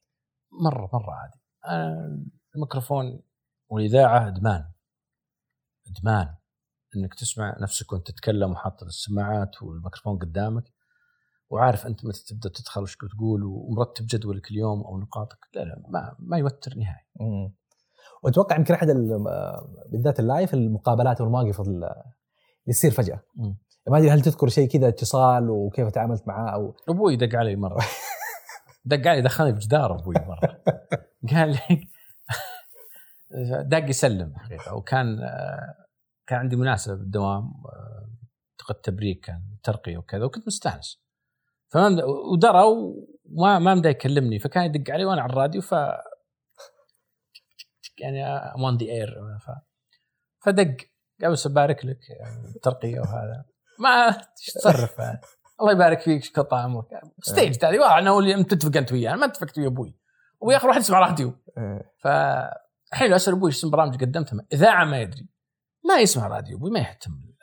المحتوى القديم أبوي يحب شيء سبيشلايزد ف هذا يمكن هذا هذا الموقف الوحيد اللي يعني بس يجوك. أنواع من المتصلين يعني أنا أس أدخل في المتحمس في اللي جاي بس يسلم يعني أنت يعني نشفت صراحة جاي كذا أنت ح- يعني على قولهم 20 سنة الحين كارير باث بالبترولي هذا الحين نشفت بهالراديو هذا لا انترستنج صراحة ها؟ أتوقع قصص فيه كثير ما زين القصص.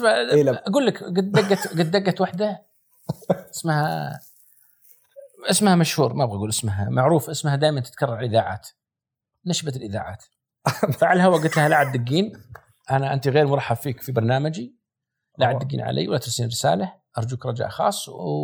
ولا تهدين. يدق واحد يقول له بهدي. أقول له دق على الشخص اللي مكلمه وأهدى. وأقطع الخط. أبي أغني أقطع الخط. أنا ما عندي سوالف هذا ما ما طلعت الهواء عشان أهرج أو أسوي الشغلة هذه أو آسف مو كلمه اهرج بس ثيم البرنامج حقي ما هو هذا. ولا أفتح مجال لي للي ممكن يطلع ويفرد لسانه عليه. مم. دائما أنت المهيمن المسيطر على اذاعتك قناتك برنامجك. اللحظة إذا المتصل صار اقوى منك اللي يسوى واللي ما يسوى حيملطشك. فلازم تصير أنت دائما الأقوى. وهذه شغلات لحظية. ما فيها مجال إنك تفكر. إذا قاعد تفكر إيش ترد عليه مم. يردد. انتهى موضوعك. طب يعني وك- وكيف تقدر تتحكم بال بال بال بالمستمع أو بالمتصل؟ لأنه زي ما قلت يمكن في دقيقة واحدة أو في وقت هذا وممكن هو بيدي يستطرد فكيف تحجمه وكيف تقفل الاتصال؟ يعني الموضوع لأنه إحنا اليوم أنا لما أكلم واحد من أصحابي. وخلاص بنهي هو أنا وهو بس. فأقعد أشيل هم كيف أبدأ آخذ الاتصال إني أقفل معه. معناته مو صاحبك. صاحبك ما يحتاج يعني كيف صاحبه. تقفل إيه، صاحبك يقول أقول لك يلا أكلمك بعدين. أكلمك بعدين. لا ما ما وصلت معي صراحة. مرحلة إني ما أعرف كيف أتعامل مع اتصال. بحياتي. بحياتي. كيف أتعامل مع اتصال. حتى بالعمل أو بالراديو شخص ما تدري إيش بيتكلم عنه. لا تسأل سؤال ما تعرف إجابته. قاعدة رقم واحد في الحياة. بس في الغالب الشخص ما يعرف الإجابة لأنه الاجابات مو تسأل الناس ما تعرفهم. أنت تسأل الشخص اللي تعرفه. أنت رايح للشيخ تقول له شيخ وش حكم واحد اثنين ثلاثة؟ يباه وش, وش يا دكتور هذه تعورني. وشي هذا يختلف. مم. أنت قاعد تبحث عن إجابة. بس لما تطرح قضية رأي مم. ما تسأل ناس ما تدري منهم إلا وأنت عارف الإجابة. الله يحفظك. هنا أنت قاعد تبني متوقع ردات الفعل تقصده. عارف الإجابة على السؤال اللي تقوله. يعني لو قال واحد ما رأيكم باللي يلبسون باج وعندهم مقابلة كل ساعة قاعد يطق الميكروفون حقهم هنا؟ اضطروا يشيلونه. يجي واحد يقول إحنا لازم نقتلهم. تقول له أنت فا- صاحي أنت الشرع هذا ما يجوز موضوع أبسط من كذا أنت تحتاج تسوي واحد. تغسله تقنع إن أنت غلطان يقول لك صح وأنا غلطان. كلامك صحيح. ناخذ اتصال ثاني. إيش رأيك نسوي كذا؟ يقول بسيطة. نص المقابلة والمحدث قاعد يغير الكاميرا يتكلم الجهة الثانية فك الباج ونزله تحت. بسيط الموضوع. يعني أسأل إيه، بس اسئله بس بس ما ما يعني أتوقع ما بعض المتصلين يتحسس لما تدخل عليه لك سؤالين على الراديو بعدين نشوف شيء سؤال ثاني. إيه. لا بس يعني يمكن محطة الراديو لطيفة وأنت أتوقع عندك قناعة في الإعلام. يعني ما أدري أحد الأشياء اللي تقول إن الإعلام ما يأكل فلوس. الإعلام ما يأكل خبز. ما يأكل خبز. تبي تبي تعيش تبي تسافر تبي تقعد. آه، بس واحد زي مزروع وواحد من أشهر المذيعين ال- الراديو. وأعرف إنه ال- ال- الراديو فيه إعلانات وفي كذا فتخيل إنه مصدر دخل ما. كنا ناخذ راديو. يعني أنت يمكن برنامجكم تاخذون آه، عندكم أنتم راعين الحلال. أنا تحت منظومة. ما كان يطلع لي شيء من الإعلانات. يعني إيش فايدتي إذا طلع آه، هارلي ديفيدسون اللي تسولفنا فيها وقال هارلي ديفيدسون best bikes ما ما يدخل بجيبي شيء. يروح الإذاعة نفسها طيب كم متوسط الرواتب للمذيعين؟ خلينا نقول بشكل عام. مليت من البودكاست. مليت من يعني البودكاست. شوف اكلم الواحد لك ي- شباب لا شوف. ما ما هو الراتب؟ أنا كنت متعاون ماني full timer حكم ان عندي وظيفة وعندي مجال. عمل ما هو الراتب اللي تعتقد إنك تفتح بيت فيه؟ ممكن تدرس عيالك مدارس كويسة تشتري سيارة مم. تشتري كماليات. اللي أنت بخاطرك فيها وتبيها بعض الأساسيات. فلا ما يوكل خبز لأنه يمكن تجي تقول لي طيب لا في أسماء اليوم معروفة وعنده خير وعنده اي هذول عندهم دار إنتاج. هذول المذيعين عندهم دور إنتاج لهم خاصة. مم. وبرنامجه يضرب آه، شهر من 12 شهر. يعني 11 شهر جالس حط أو خلينا نقول 6 شهور جالس حاط يده على خده خمس شهور يحضر والشهر في رمضان يطلع المنتج حقه. أنا لو أسوي كذا أموت. مم. أنا لازم أسوي شيء. ما أعرف. أجلس كذا جالس وأحط إيدي على خدي ما أقدر. أنا قبل أسبوعين استقلت من واحدة من الإذاعات اللي مسجل معها موقع معها. آه وراح يتم الإعلان عنها جديد. قعدت معهم سنة وشوي بس ما طلعت وعندي قاعد أدرس ماجستير الحين فأخذ من وقتي فقلت أنا آسف. خلوني weekend خلوني كذا. قالوا والله نحتاجها فترة كاملة. قلت أجل أخلص الماستر وأرجع لكم إن شاء الله. مم. ف فأقصد المذيع المتوسط العادي اللي عنده مثلا برنامج عنده خمس أيام في الأسبوع وكل يوم ساعتين أو ثلاث ساعات. كم متوسط الدخل؟ 1500 إلى 5000 للشهر اي إيش تتوقع أنت؟ أتوقع لا هذا اللي توه جديد ما حد يعرفه؟ 5000 6 ما حد يعرفه. هذا يوميا يطلع هواء. إيه. يوميا يحضر. متعاون ما هو full timer ها؟ مم. 5000 6000 ما مم. ما شنو 5000 6000 ما ف وأنت يا الفتح اللي يعرفونك وعندك سنين وعندك برنامجك وعندك سبونسرز تجيبهم؟ 15 20 15 هذا يعني يعتبر من كبار المذيعين الموجودين. إيه. أتوقع يعني أنا هذا هذه الحسبة الأخيرة اللي أعرفها. أحس عندك مشكلة شخصية مع موضوع ال- الفلوس في الإعلام. يعني مع إنه الإعلام اليوم في السعودية يمكن قيمته السوق حول 13 مليار. وتقول أنت عندك مقاله إنه الإعلام ما ياكل عيش إي أنا اليوم أقيس لما حلو دام جبت القيمه السوقيه أنا أحب الأرقام. كم القيمة السوقية حق ال gaming industry مجتمع مجتمع ال- ال- ال games ما أعرف. القيمه السوقيه حقت مجتمع ال games يساوي مجتمع الإعلام كامل تلفزيون راديو جرايد مجلات زائد مجتمع الأفلام. هذا حق ال gaming لحاله. فولا شيء هذا. مرة ولا شيء. بعدين أنت اليوم أنا أشغلك يوميا. أطلعك من جهة ألف إلى جهة باء وأخليك تروح من مكان لمكان وتعمل نهار وليل مقابل راتب. يمكن يتأخر يمكن يجي يمكن لأنك ما قلت الإعلان الفلاني خصم منك 500 ريال ولأن آه، 60 واحد يجي يتكلم يقول لك ما تسوى. ولا فعليا توكل خبز بالنسبة للواحد يبغى يوصل. أنا ما يطمحني أصير طول عمري آه، قاعد خلف ميكروفون أو يصير عندي دار إنتاج. في أشياء أكبر من هذا بكثير. أنت عرفت جزء من المطبخ أنت عرفت درج من إدراج المطبخ. أنا المطبخ كامل أنا أشتغل فيه. يعني آه، أنا جدا مبسوط جدا جدا مبسوط الآن. آه، آه، بعد تعيين معالي الدوسري رئيس وزير الإعلام. رجل ما هو فقط إذاعة أو أو أو, صحافة أو استسقاء أو يقتصي حقائق معينة ويحطها في مقال لا. رجل مطلع على مطبخ كامل. يعرف من أين تؤكل الكتف يعرف كيف يحول يدور يفر الموضوع كامل هذا اللي نبيه إحنا. هذا اللي يوكل خبز. أما ناخذ اتصال نقول ألو ما عمره هذا بيسوي. أو أجلس آه، وأحاور ضيف وأجلس وخلاص وانتهى. بكرة أنت كل شيء قلت انتهى. بكرة مع ضيف جديد. هذا بيوكلك خبز لمدة ش- فترة اللي أنت فيها. بعدين تقعد فترة تنتظر السنة الجاية تنتظر رمضان الشهر الجاي. That's not خصوصا المخاطرة الموجودة في في قطاع الإعلام ما تستحق. يعني يعني أنت بالنسبة لك آه، أحد القيم المالية إنه يكون في مصدر دخل مستمر تقدر تضمنه آه، تقدر تطوره آه، تقدر تتوقعه. بس الإعلام فيه له المخاطره هذه. فيه. يعني جربت تلفزيون جربت راديو جربت أكتب. مع إني أتحفظ على كلمة إعلامي جربت كل كل وسائل. برامج تلفزيون. اي جربت كل شيء كل شيء. إلى نتفلكس قاعد أطلع عليها. بس ما ما ما هي sustainable ما هي sustainable أنت عندك أسرة عندك التزامات مادية عندك قرض أو قرضين وعندك تبدا تحط إيدك على لا ما يصلح. والله قفلت ال network والله تسكر البرنامج والله توقف المنتج والله توقف المذيع والله في so many normality abnormalities في في في القطاع هذا. بينما وظيفتك هي تستاهل إنك تستثمر فيها أو تدرس ماجستير عشان توصل فيها أو أو, أو. بس برضو على مستوى القيمة يعني يمكن موضوع المخاطرة المالية موجودة. مستوى يعني أقصد هل لو أنت اليوم ضمنت استمرارية وراتب عالي مستدام لسنوات في الإعلام ممكن تتفرغ له ولا أنت تشعر إنه العمل اليوم في إدارة في التواصل بيقدم رسالة وبيعطيك خلينا نقول آه، أنا أدور الإنجاز.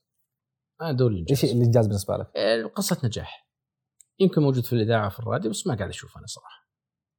ما أشوف قصص النجاح هذه بس أشوفها في ال- البزنس.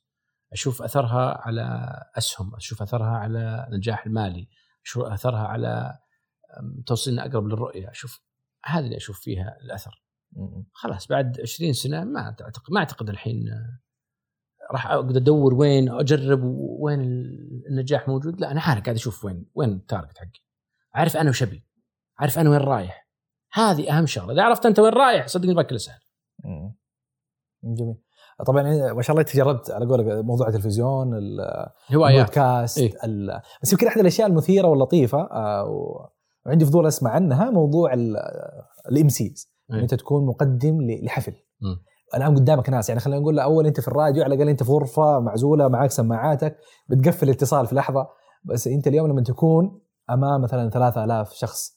آه، أو أكثر أو أقل وهدفك إنه أنت آه، تنظم فعالية أو تخلي الفعالية ال host الح- الحي يحييك هو يسمونه اي ال MC master ceremony أو ال MC ال host خلينا نقول. إيه. ف أنا أحذر باختيار شنو أسوي مو أي شيء أجي مع إنه ترى فلوسها حلوة ها؟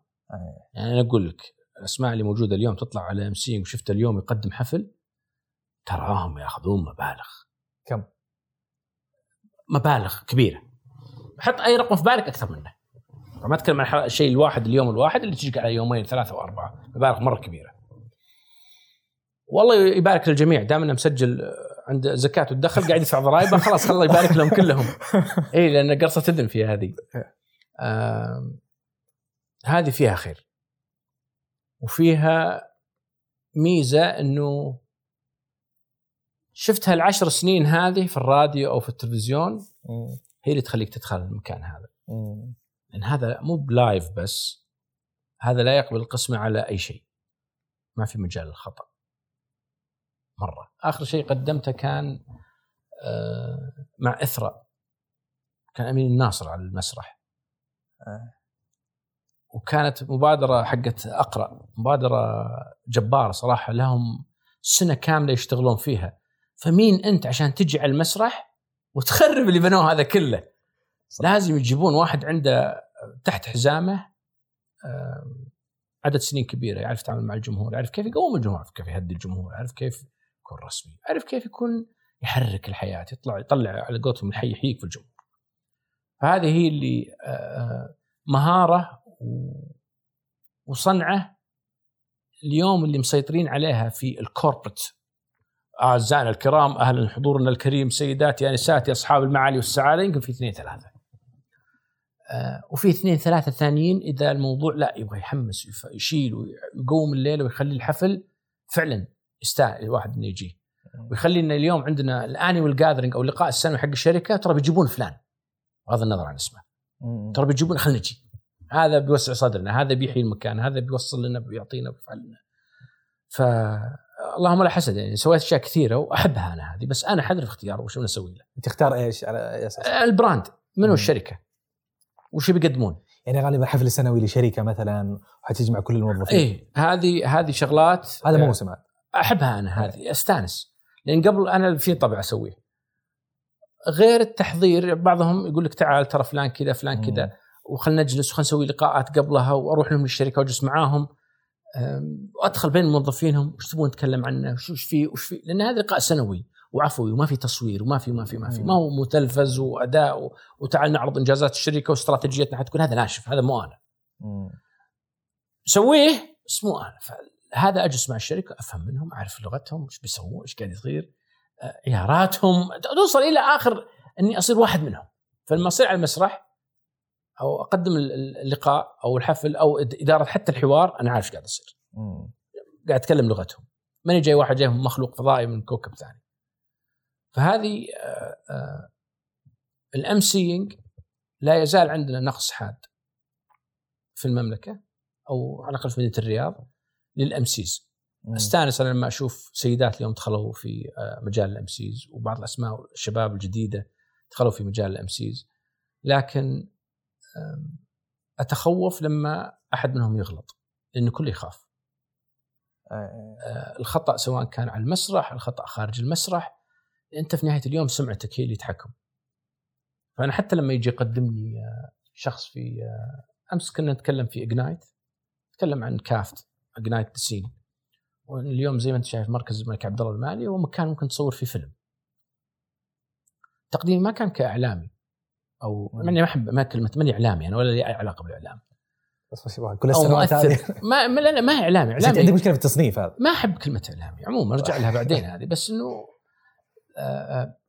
تقديمي أنا رئيس تنفيذي لتسويق تعزيز التجربة في مركز الملك عبد الله المالي. هذا اللي أنا أنا كرست حياتي عشان أوصل له أو أدرسه أو أشتغله أو أنجح فيه أو أو. ف لما هذا الشخص بكرة تطلع مشكلة أو قضية على ولد المزروع ما حد بيشتغل معه. ما أبغى أضرب أسامي زملائي في ال MC. لا أنا أضرب على نفسي. لو طلع عليه question mark يا شيخ شركة الفرو للدبغ ما يجيبونه في اللقاء السنوي حق تسع موظفين. بالضبط. ألزم ما عليك اسمك وسمعتك. في أي مكان كان في شغلك في بيتك في مجتمعك هذا scratch عليه. scratch هذا يبقى إلى إن شاء الله. بس تقول في نقص في في في ال MC المحترفين. مم. ليش النقص هذا موجود؟ كلهم يخطئون. أنا قاعد أقول لك الخطأ. ما ما حد يخاف. يعني غير إنه صعب الشغله مش صعبة ما هي بسهلة. الشغله جدا جدا صعبة. إنك تطلع على المسرح وتتكلم عن 300 أو 1000 أو 3000 هو رقم كبير وفي خط تنفيذي قدام وفي سيدات وفي ناس ما تعرفك أو في ناس تعرفك. وتتكلم معاهم أو تقدم وأنت جديد على الشغلة وما سويت ريهرس وما سويت تمرين ولا تدري إيش قاعد تسوي. آه، ثقة تامة. بينهم بين بعض الشركات يعني والله شفنا كلمونا البنك الفلاني سويت لهم فنبيك تجي. والله شركة فلانية قالوا إنك سويتهم اديت شيء كويس نبيك تجي. by referral هي. عطني اليوم أنت تبغى MC منين تجيب MC؟ ما عندنا مو- موقع أو منصة. اللي تشوفه من ال social media أو referral هذا في شركة من جبتوا لقاءكم يا أبو فلان؟ والله جبنا فلان مرة كويس. ولا جبنا فلانة مرة كويسة. عطني رقمتك فقط مم. والآن صارت الموضوع منظم. عندك رقم ضريبي عندك شهادة عندك رخصة. تدخل وتروح تسوي الشغل اللي انت تسويه تفوترهم كفى الله المؤمنين القتال. فالمهمه ما هي بس والله إنه عندك ورقة تقراها ولا في مجموعة فقرات ترتبها. يعني يمكن البعض يشوفها كذا من برا بس أنا بفهم أما تحيي الحفل أو تقتله أنت لو جاي يوزع بونص والام سي آه، نايم. نايم صدقني بيقول يا أخوي كان رسلته إيميل. طب لما تدخل على الجمهور نايم إيش يسوي؟ الله لا يقوله ما عمره صار الجمهور. الجمهور مجرد إنه يجي معناته مو نايم. ما في شيء اسمه جمهور نايم صراحة. بس أنت تحيي تاخذ تعطي مع الناس. يعني أقصد كيف ترفع الطاقة؟ ما يلا نصفق مع بعض ون- يعني. هذه هذه ما تنقال بودكاست آه. هذه هذه سر المهنة هذا. آه، ما ينقال بودكاست. فهذه بعدين أنا وياك دفعك عليها وأقول لك. آه كويس. بس يعني إدارة الجمهور والطاقة أحد الأشياء اللي طبعا. هذه آه، مهارة موجودة اليوم على المسرح. وموجودة عند اثنين ثلاثة اليوم في السعودية. والله مو حتى اثنين ثلاثة يمكن اثنين آه في السعودية اللي اللي عندهم القدرة إنه يشيل الليلة يشيل الليلة كاملة مو تلفزيون أتكلم مسرح. كأم سي كمقدم حفل كاكا. والباقي كله علب موية كله يشبه بعض آه، آه. تذكر آه، مواقف صارت لك في الإم سي؟ والله شوف ما ما أحب أسولف فيها لأن اسرار هذه مهنة. آه، لا لا يعني حدث صار ما ما أقدر كلها فيها كلها فيها تطرق للعميل وأنا ما اللي يصير بيني وبين العميل يبقى بيني وبين العميل. وهذا الشيء يخلي العميل يستمر معك أو يكمل معك أو يوصي فيك أو أو. تسكت عن سوءاته هو يسكت عن سوءاتك. إحنا ما إحنا مكاملين عندنا أخطاء وهفوات بالهبل. فهذه العلاقة الناجحة بين ال MC والجهة اللي يشتغل معاها. وكيف يشيل الليلة وكيف إذا صار في تقصير منه هم يساعدونه وصار تقصير منهم هو كيف يشيل ويعدل.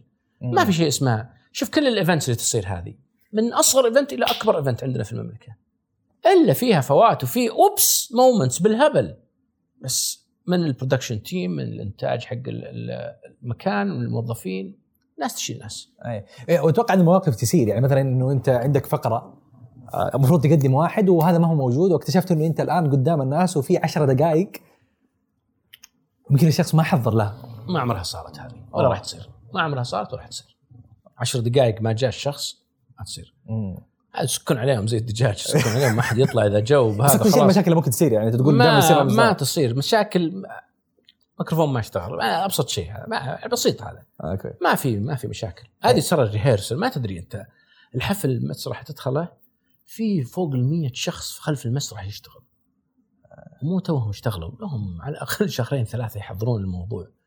تصير ريهرسل تعال راح نبدأ كذا إيش بتقول يا مزروع؟ بقول كذا. طيب الضيف إيش بتسوي إيش تقول؟ بقول كذا. هذه اونلاين بعدين نسويها مرة ثانية بعد التعديل. بعدين نسويها بالحفل قبلها بيوم أو يومين بعدين ليلة الحفل نسوي rehearsal ما في مجال الخطأ. ما في مجال الخطأ. نهائي. بس شايفك لما تتكلم عن MC يعني آه، يبان استمتاعك بيها وقديش أنت I think your association أكثر من حاجة أجل. brand. وجاي تقدم brand ال brand هذا أو ال executives خلف ال brand يشوفون إن أنت مناسب لهم. هذا شيء شيء أسطوري. لما الإداريين في إثرا يقولون مزروع اسمك ك brand يناسب الشيء اللي بنقدمه. لما 7 Entertainment يقولون مزروع إحنا نبغاك. لا وقس على ذلك كثيرة. شركات بنوك يشوفون إن أنت اسمك يليق ب brand مثل هذا ال brand الكبير. أقدم طبعا أنا اعطيه 300% من وقتي. يعني شايف المؤتمرات بالذات في الرياض سوق كبير. يعني سوق للإم سي وسوق لكل الشركات التغذيه الناس اللي لهم علاقة بالصوتيات الإضاءة وكذا. بس في سؤال ما أدري بحكم احتكاكك في الموضوع هذا يمكن بعض الناس يقول لك يا أخي المؤتمرات بس شو؟ يعني اليوم بيصير في مؤتمر وإعلان ومجلس وكلمة وتكريم. بالأخير ترى جالسين يضيع وقت. وما أدري هذه يمكن يعني أغلبها هذه ما. أسويها. أنا هذه ما أسويها. آه. بسم الله الرحمن الرحيم. حفلنا الكريم. أهلا وسهلا بك. هذه جيب جوجل هذه عرفت؟ اللي لما تفتح تسوي. scroll إيه إيه، هذا تسوي scroll. point of view ما ادري ليش تجيب واحد يتكلم وخلاص. ليش آه، تجيب واحد؟ ما ما في فائده وزي مو- الكلام مو بس كذا. تلقى جالس في الخلف حتى ما يطلع الناس. آه. يتقدمون بكم. لا لا، مو بنا مرة مو بنا. آه جميل. آه طبعا ما شاء الله yes هذا أحد الخطوط يعني فأنت عندك الخط المهني مم. الأساسي آه في موضوع ال communication والتواصل وأيضا على مستوى الراديو والتقديم بس أنا يمكن ودي آه، أرجع لزاوية لما أنت كنت مدير. يعني يمكن أحد الأشياء اللي ممكن يعني إنه والله مزروع شديد يعني صح هو funny ودمه خفيف وبيطلع في الراديو ويطلع MC. بس في الشغل يعني مو الكل ينصح انه الواحد يشتغل تحت إدارته. ما بصحيح. أنت قاعد تألف. أنا قاعد تالف هذا هذا كذبه كذبه يصدقها لا لا مو كذا تالف لا شوف أنا ما بشديد كثر ماني result oriented. وهذه شغلة تعلمناها recently. لا don't micromanage توقف فوق الناس فوق ظهورها أو فوق رؤوسها وتقول سو كذا افعل كذا. كذا ما راح you're not gonna create leaders ما راح تسوي ناس قادة. مم. لازم you have to let go تعال يا. فلان أنت أنا أهم شيء عندي إن ال website يكون up running في كذا. أهم شيء يكون عندي ال campaign الفلاني يوصل إلى كذا. أهم شيء ان نربط العلم بالمبنى. روح فكر. جو سووها. بعد 20 سنة شغل في في ال business development communication marketing وعشان توصل إذا قعدت وما أحط نفسك بفريق يفهمك وتفهمه ويعرف متى ال down حقهم وال down حقك وال up حقهم وال up حقك ما راح تنجح. بتجرب كذا وبتلاطخ وياهم وبتنتهي. ف هل الشدة شيء صحيح؟ لا. تجد ترخي. هو شغله في نهاية اليوم. ما إحنا جايين عشان نأذي خلق الله. ولا إحنا جايين عشان نتقبل الأذى من خلق الله. جايين نشتغل. هنا واليوم الشركات محمية في code of conduct whistle blowing اتش ار